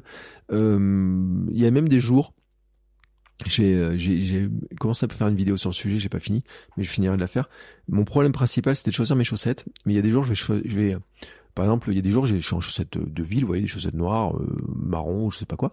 Et des jours, j'ai la flemme de changer de chaussettes pour aller faire euh, mes, fameuses courses de, euh, vous voyez, mes 10 minutes par jour, là. Et ben, je vais courir avec mes chaussettes euh, classiques. Il y a des jours, je vais courir sans chaussettes. Alors là, pas pendant le défi, mais pas en hiver. Mais par exemple, euh, sur l'été, euh, il y a des jours je vais courir en sandales parce que j'ai la flemme de trouver une paire de chaussettes et euh, de mettre des, des chaussettes. il y a des jours je choisis des chaussettes parce qu'elles sont plus faciles à, enfiler que d'autres. Voilà, il y a des espèces de petites variations comme ça, mais c'est pas ce problème-là. Franchement, c'est pas ce problème-là. moi, je me suis rendu compte que si tu vas courir 2-3 km, tu peux me prendre n'importe quelle chaussette, c'est pas un problème. Franchement, c'est pas un problème, ça change rien du tout. Et j'avais une dernière question dans cette catégorie, c'est Lilian qui me demande pour ou contre des mois à 42 jours Euh, Lilian, j'ai pas calculé le nombre de kilomètres que ferait 42 jours de ce rythme-là, mais euh, moi c'est non. Même si je me suis posé la question de savoir si la finalité de ce projet-là, de ce 496, c'était pas de placer un jour un marathon pour euh, valider en fait le volume, c'est-à-dire dire là je mets 15 jours de repos et de finir sur un marathon dans, dans 10 ou 15 jours. Mais non, parce que maintenant on va attaquer la suite et vous dire ce que c'est la suite, parce que j'ai eu des questions sur la suite. Euh, Kylian Tanguy qui me dit tu enchaînes en, février? Non, la réponse est non. Je n'enchaînerai pas en février. Je ne vais pas enchaîner là-dessus. Euh, j'ai fait une promesse à ma femme, c'est de reposer mon corps et d'être euh, d'éviter de partir à droite à gauche comme ça euh, sur de la journée. Et euh, parce qu'il y a des journées ben voilà heureusement qu'elle était là pour gérer aussi parce que quand ma fille va pas à l'école et que ben qu'il faut la garder c'est ma femme qui l'a gardée. Il y a un ou deux matins si j'ai rentré un peu tard ben c'est c'est ma femme qui devait qui gérait le réveil là où moi j'aurais voulu gérer le réveil etc donc il y a des trucs comme ça qu'il faut organiser. Donc non en février je n'enchaîne pas même si le mois de février euh, si on regarde un petit peu, ça faisait 120 km de moins à faire, hein, euh, parce que 90 jours, les trois derniers jours, vous voyez, 28, 29, 30, 31, non, il y a trois, il y a 90 km de moins à faire quand même, donc ça fait moins, moins, moins, moins, moins de kilométrage, mais euh, là, non. Par contre, ce que j'ai dit à ma femme, c'est que je ferai pendant ce mois un miles par jour. Donc je vais faire, vais continuer à courir tous les jours, mais un miles par jour, pas plus. Peut-être un peu plus un jour où ma fille va au yoga, des choses comme ça, mais à peine. Euh, la moyenne de kilométrage, vous allez voir sur mon Strava, va être euh, vraiment, vraiment, vraiment, vraiment très très faible. Ce qui me permet d'arriver sur une question de nature run, comment se fait la récupération après Eh ben, vraiment, je le dis, hein, ce mois-là de février va être un mois de récupération avec des petites séances euh, qui seront plus courtes, peut-être. alors au début peut-être un petit peu molle, un peu de dynamisme. Hier j'ai mis un peu de dynamisme dedans. C'était marrant parce que de se dire tiens aujourd'hui je vais courir qu'un kilomètre 6 euh, je sais que j'ai qu'un kilomètre 6 à courir, et ben j'ai mis un peu de, un peu plus d'énergie dedans, j'ai mis un peu plus de vitesse, donc je cours un peu plus vite. Je me demande si je vais pas faire des séances un petit peu du style euh, dans mon kilomètre 6, placer des choses euh, avec des pompes au milieu, avec du mur, des choses comme ça. Dire trouver un parcours qui fasse autour de 2 km, mais dans lequel je placerai euh, des exercices, euh, faire des, des, la musculation sur un banc, faire euh, des sauts de marche, des, sur un trottoir, des choses comme ça, travailler un petit peu physiquement une sorte de PPG et un peu de dynamisme. Et puis sur un, même en faisant un kilomètre 6, sincèrement, on peut se mettre même une petite séance avec un peu une, quelques escaliers, des choses comme ça. Pourquoi pas? Donc ça va être ça mon mois de février en fait, cette travailler vraiment de cette manière-là. et en tout cas, c'est vraiment comme ça que je le vois. Euh, donc ça me permet. J'ai d'autres questions hein, qui me demandaient ça. Euh, voilà, c'est comme ça. J'ai une autre question qui m'était posée par Pierre-Yves, qui me disait tu nous le refais plus tard dans l'année avec une sortie unique par jour. Alors ça, Lilian par exemple l'a fait avec une sortie unique par jour. Euh, moi, je, pour l'instant, je n'ai pas le, la capacité en temps et en physique de le faire. si je courais à 10 km heure par à 10 km si je pouvais faire tout le truc à 10 km heure, au maximum, ça me ferait une dernière sortie qui ferait 3 heures et quelques si on place ça sur l'été, je me dis honnêtement, si on place ça sur l'été, en pouvant courir, en étant sûr que ma fille va bien à l'école, en euh, courant le matin, par exemple, je peux partir au lever du soleil à 4 heures du matin, revenir à 7 heures, il y a plein de jours où ça passera en une seule fois si je cours à cette vitesse-là. Mais en courant à la vitesse à laquelle j'ai actuellement, non. Euh, il faudrait d'abord que je sois capable de courir plus vite. Et mon ambition, c'est de retrouver ma VMA, de vraiment plus travailler ma VMA. Ce sera mon ambition des, des, des, mois qui viennent c'est de retrouver de la vitesse et refaire de la vitesse. On parlait de VO2 max et compagnie. Tous ces trucs-là, il faut faire du fractionné, fractionné court, fractionné long, euh, allure marathon, etc. Là, j'ai construit une sacrée base de foncier, une sacrée base mentale et tout, tout ce qu'on veut. Mais maintenant, il faut que je travaille de la vitesse. Je vais reprendre plutôt de la vitesse. Je vais reprendre, faire de la muscu, faire le travail de vitesse, des marches, tout, des côtes et tous ces trucs-là pour vraiment essayer de retrouver de la vitesse parce que d'une part, j'aime bien euh, aller un peu plus vite, et puis d'autre part, bah, ce genre de, sortie, ce genre de projet, quand on court un peu plus vite, et qu'on a une distance à faire, et eh ben on la fait plus vite. Et donc, ça prend moins de temps. Et voilà, c'est logique. Alors, est-ce que je le referai un jour? Parce que ça, c'est la Trail 76 qui me pose la question. Est-ce que tu le referais Ben là, comme ça, je me dis pourquoi pas. Mais je me dis, est-ce que j'aurais vraiment envie de le refaire? Et qu'est-ce que de refaire une nouvelle fois m'apprendrait à faire? Qu'est-ce que ça m'apprendrait? Qu'est-ce que ça me changerait? Ben pour l'instant, je ne sais pas. Je n'ai pas la réponse. Je ne sens pas le truc de me dire à quoi ça me servirait de le refaire. Donc pour l'instant, le projet, c'est non. Non, je n'ai pas prévu de le refaire. Je sais pas pourquoi. Par contre, le refaire dans d'autres sports, pourquoi pas? Me dire pourquoi pas le faire en vélo, par exemple. Mais même, vous voyez, parce que mon projet de l'année, ça va être parce que c'est ça mon prochain défi, une question de mode qui me dit quel est mon prochain défi? Mon prochain défi, je le dis, c'est tous les mois, je vais avoir une sorte de micro-aventure. Donc un défi ou une micro-aventure. Euh, le mois de février, mois de janvier, vous avez vu ce que c'était. Donc c'est 496. Le mois de février, je le dis, je vais commencer l'écriture de mon livre, qui va être un livre, et j'en ai déjà parlé, on a parlé avec Sébastien Merel, etc., autour de course à pied, podcast, et devenir champion du monde de son monde, avec, et euh, avec, par ce, comment j'ai fait moi et comment vous pouvez faire la même chose. Tous les jours, j'écris tous les jours, tous les jours, tous les jours, j'écris là-dessus. C'est le sujet, tous les jours. Hier, j'ai commencé à écrire des choses, je vais écrire aujourd'hui, j'écrirai tous les jours des choses là-dessus pour commencer à faire ça. Ça sera mon défi créatif. Je voudrais rajouter, sans sortir de cette logique de ne pas courir plus qu'un miles par jour euh, pendant tout le mois de février, une sorte de micro-défi qui pourrait être un peu euh, un truc un peu à la con. Ça peut être des marches, ça peut être un peu comment faire de le plus de dénivelé en un kilomètre, enfin, un truc dans le genre là. Voilà, un, espèce de truc dans le genre là. Une, euh, puisque j'ai j'ai quelques passages dans mon coin là qui sont bien raides. Ça peut être un truc dans le genre là. En tout cas, pourquoi pas. Euh, mais euh, on sera dans ce genre de, de, défi-là. Puis après, quand on va arriver sur le moment où les journées vont s'allonger, on sera plutôt sur des choses, aller courir au lever du soleil, avec des micro-défis du lever du soleil, aller se boire un café à tel endroit en portant tout dans le dos. Enfin voilà, des trucs dans le genre là. Et puis avec le vélo. Et donc peut-être qu'un 496 serait possible. Parce que finalement, mars, 31 jours, on peut recommencer un 496 au mois de mars. Mais si je devais le faire, ce serait plutôt en vélo. Euh, parce que j'ai mon objectif de l'année, c'est le gravelman. Donc, euh, pour préparer le gravelman, il va falloir monter sur un vélo quand même. Euh, et donc, il faut que je trouve le vélo. Mais ça, je vais en parler dans le kilomètre 350, qui va pouvoir démarrer maintenant, maintenant que j'ai plus de temps. et donc, ça va être peut-être, je pourrais dire, bah tiens, un jour, je fais un kilomètre de vélo, puis deux, puis puis dernier, faire 31. Ce qui, bien sûr, pour un cycliste, fait pas beaucoup ça fait pas un gros volume de vélo, mais ça peut être un premier mois un peu symbolique, et puis ensuite euh, continuer comme ça. Donc voilà, ça peut être un petit peu dans cet esprit-là, mais en tout cas, euh, est-ce que je le referai en course? Non. Euh, d'une part parce que en fait, je voudrais pas être seulement un, un coureur, un pur coureur. Je veux être un peu, je me vois plus comme étant un aventurier du quotidien, vous voyez, dans cette logique-là. Et euh, je voudrais vraiment rajouter le gravel cette année. Et puis l'an prochain, si je veux faire l'Ironman, il faudra je rajoute de la natation.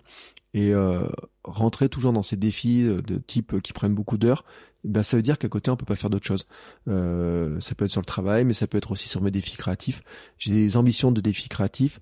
Je voudrais aussi développer la communauté du Hamster Running Club, faire des vidéos, des trucs en privé, faire plus de live, faire plus de choses. Et forcément, il y a un moment donné, cet équilibre-là, on en a parlé, il faut arriver à le gérer aussi pour ça. Et puis, euh, on va finir par une dernière question qui est euh, Mathieu euh, qui me disait quelle est ta source de motivation pour courir tous les jours en ton challenge? Et là, je vais renvoyer à ce que j'ai dit le jour où je me suis dit, je vais maintenant courir tous les jours. C'est en fait mon mode de vie, c'est mon lifestyle comme on dit, c'est vraiment mon mode de vie. C'est-à-dire qu'en fait, l'été dernier, j'ai compris que j'ai été j'étais pas bien l'été dernier et j'étais malade de la sédentarité. J'étais malade d'être retombé dans la sédentarité. Pendant des années, en fait, quand j'ai fait mon rééquilibrage alimentaire, mon, sport, je suis passé de cet obèse, de ce gros hamster obèse, mal dans sa peau, euh, même, euh, vous voyez, qui a du mal à digérer son ancien travail, le harcèlement, etc. J'étais encore sous antidépresseur à un moment donné, à marathonien. Puis, podcasteur, sportif. Et donc, j'ai eu ce parcours-là. Et puis l'an dernier, en fait, ben, j'ai eu très peur euh, que tout s'arrête un peu.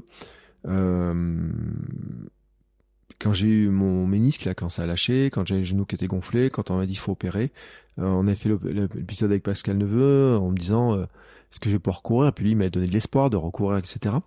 Et, euh, et, donc derrière, je me suis rendu compte que je pouvais reprendre petit à petit, que c'était long, je me suis senti euh, très diminué, euh, perte de confiance, vraiment très faible hein, dans beaucoup d'aspects. Peut-être vous l'avez peut-être pas ressenti comme ça, mais en tout cas c'était le cas.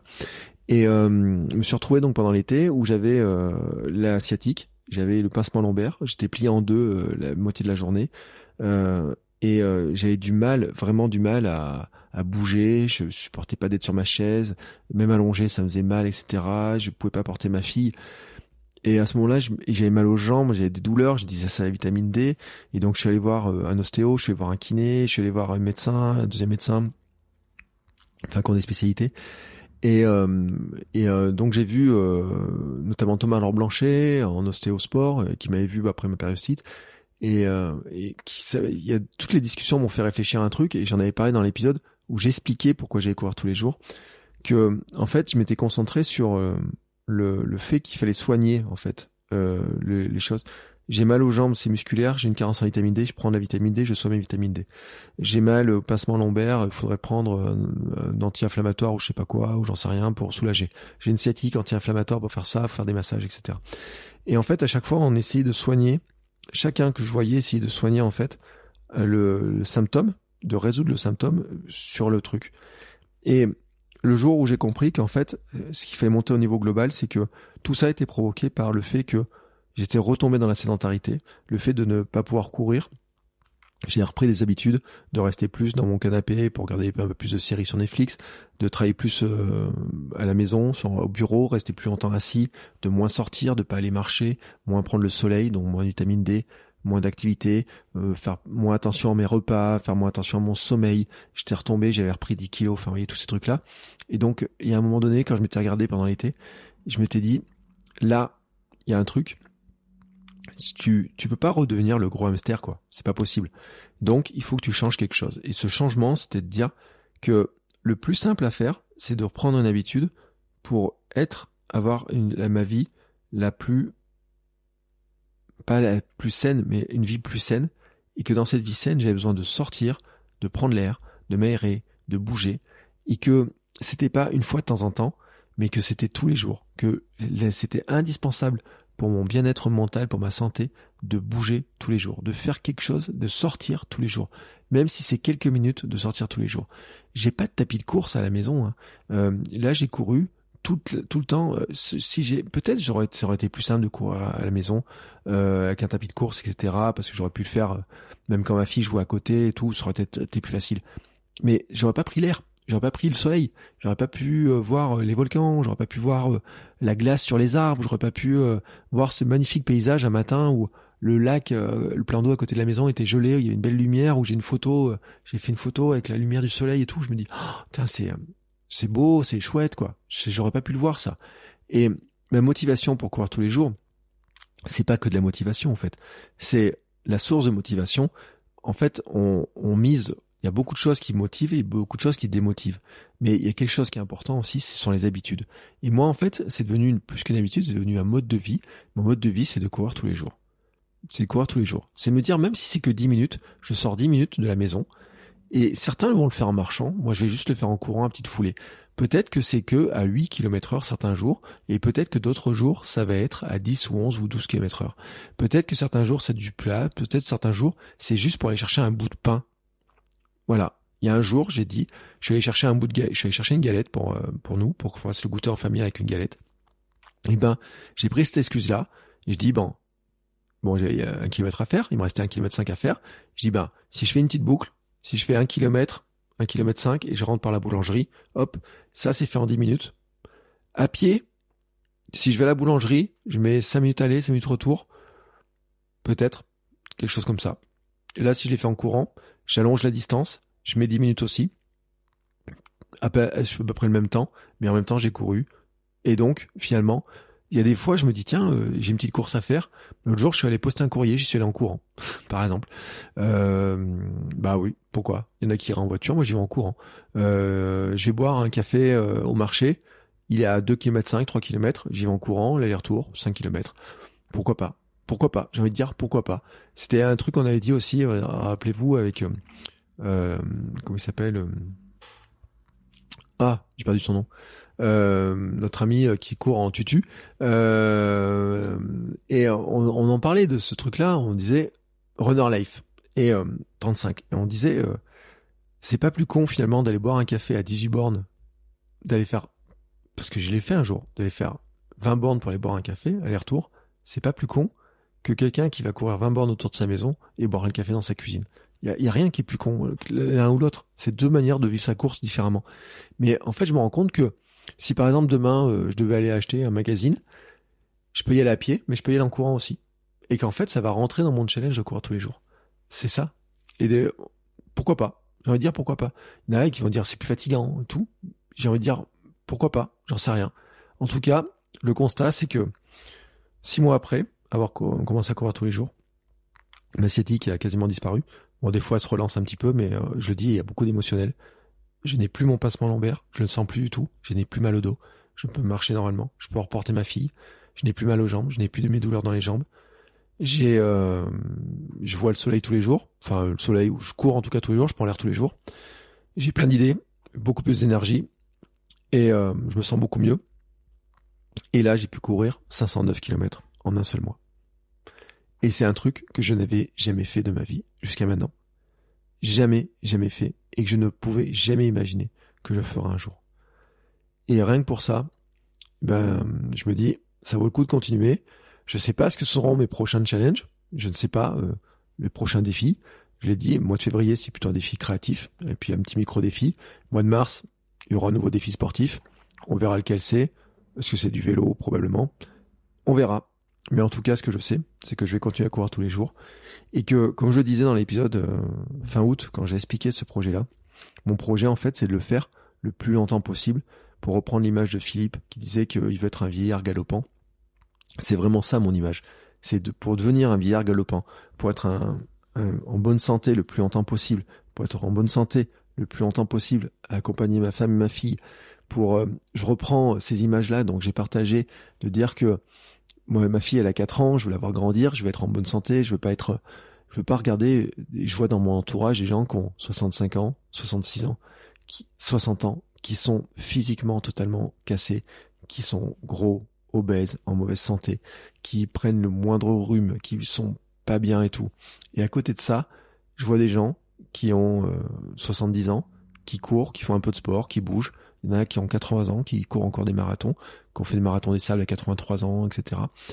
Et quand je choisis, je me dis, je n'ai pas envie d'être ce vieux-là, et j'ai envie d'être ce vieux-là. Et pour être ce vieux-là, eh ben, il faut que je continue mon mode de vie tel qu'il est maintenant. C'est-à-dire ne pas aller dans l'excès tous les mois, d'aller courir autant tous les mois, ça non, mais de courir tous les jours un petit peu. C'est ça, mon truc. De courir un petit peu tous les jours, prendre tous les jours l'air, prendre tous les jours euh, ce temps-là pour moi, vraiment pour moi. C'est ça qui va me permettre, pour moi, euh, de continuer et de correspondre à la fois à mon rêve d'enfant, d'être champion du monde, et à la fois à mon rêve de vieux, d'être un vieillard galopant. Voilà. Mathieu, t'as ta réponse, vous avez tous votre réponse, vous savez tous. C'était mon bilan. Fin de l'épisode, 2h20 que je vous cause. Ah là là. Et eh ben vous savez quoi? C'est euh, Audrey se reconnaîtra, elle me dira euh, c'est difficile hein, d'enchaîner sur notre défi après euh, quand on a fait ça. Mais euh, oui, c'est difficile parce que il y a une espèce de digestion à faire. Hier, je suis allé courir, le 1er février, je suis allé courir un kilomètre, mon petit kilomètre 7 et il me paraissait au début simplement le fait d'enfiler les chaussettes me semblait tellement compliqué à faire, j'avais la flemme de le faire. Mais j'ai pas changé de chaussettes, j'ai sauté dans mes baskets et j'ai pris un, un kilomètre 6 de kiff. Voilà. Et c'est tout ce que je vous souhaite pour aujourd'hui, pour demain, pour après-demain, pour tous les jours. N'hésitez pas à m'envoyer vos questions, euh, vos messages. N'hésitez pas à me dire euh, si vous avez des sujets que vous voulez que j'aborde dans le podcast. Je vous remercie tous pour votre soutien, votre soutien pendant ce projet, ce soutien au quotidien. Je vous remercie aussi de comprendre pourquoi il y a de la pub sur le podcast. Je vous ai un petit peu expliqué que c'est aussi mon mode de vie, que j'ai besoin d'avoir la publicité sur le podcast. Je remercie aussi ceux qui soutiennent par Patreon. Je remercie ceux aussi qui feront appel à mes services hein, pour différentes euh, compétences. Et puis, je vous souhaite à tous ben, une très belle journée, une très belle semaine. Et on se retrouve la semaine prochaine avec un invité. Euh, l'épisode est déjà enregistré, donc je sais qui c'est l'invité. On va parler aussi d'un mode de vie, on va parler aussi un petit peu de ça. Et puis euh, après on enchaînera avec d'autres invités. Et puis euh, n'hésitez pas, bien entendu, si vous avez des invités que vous avez envie d'entendre, à me dire qui ils sont. Et puis n'oubliez pas aussi la petite note 5 étoiles sur Apple Podcast et sur Spotify maintenant, puisque vous pouvez aussi laisser une note sur Spotify, pas de commentaire, mais une note. Et vous savez que ça aide les podcasteurs que je suis à se faire connaître. Merci à tous et merci encore pour votre soutien. C'est un chouette projet et euh, et ben je peux pas dire qu'il me manque, peut-être un petit peu quand même. Allez, Ciao ciao les sportifs Bon, c'est encore moi. J'ai un dernier petit mot à vous dire avant de vous laisser écouter un autre épisode de podcast. Si vous avez apprécié cet épisode, je vous invite à vous abonner, bien entendu, au podcast. Vous pouvez le faire sur Spotify, Apple Podcast et tous les lecteurs de podcasts. Mais aussi, si vous le voulez, à laisser une petite note 5 étoiles sur Apple Podcast. Vous savez que ça aidera le podcast à se faire découvrir et à permettre à plein de gens de découvrir aussi les vertus du mouvement. Allez, ce coup-là, je vous laisse et je vous souhaite à tous une très belle journée.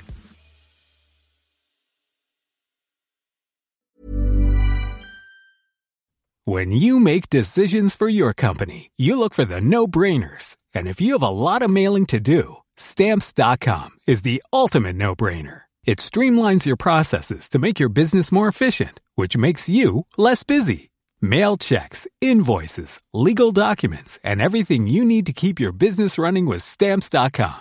Seamlessly connect with every major marketplace and shopping cart. Schedule package pickups and see your cheapest and fastest shipping options from different carriers. With rates up to 89% off USPS and UPS rates. And with the Stamps.com mobile app, you can take care of mailing and shipping wherever you are. Make the same no-brainer decision as over 1 million other businesses with Stamps.com. Sign up with Code PROGRAM for a four-week trial, plus free postage and a free digital scale. No long-term commitments or contracts. That's stamps.com. Code program.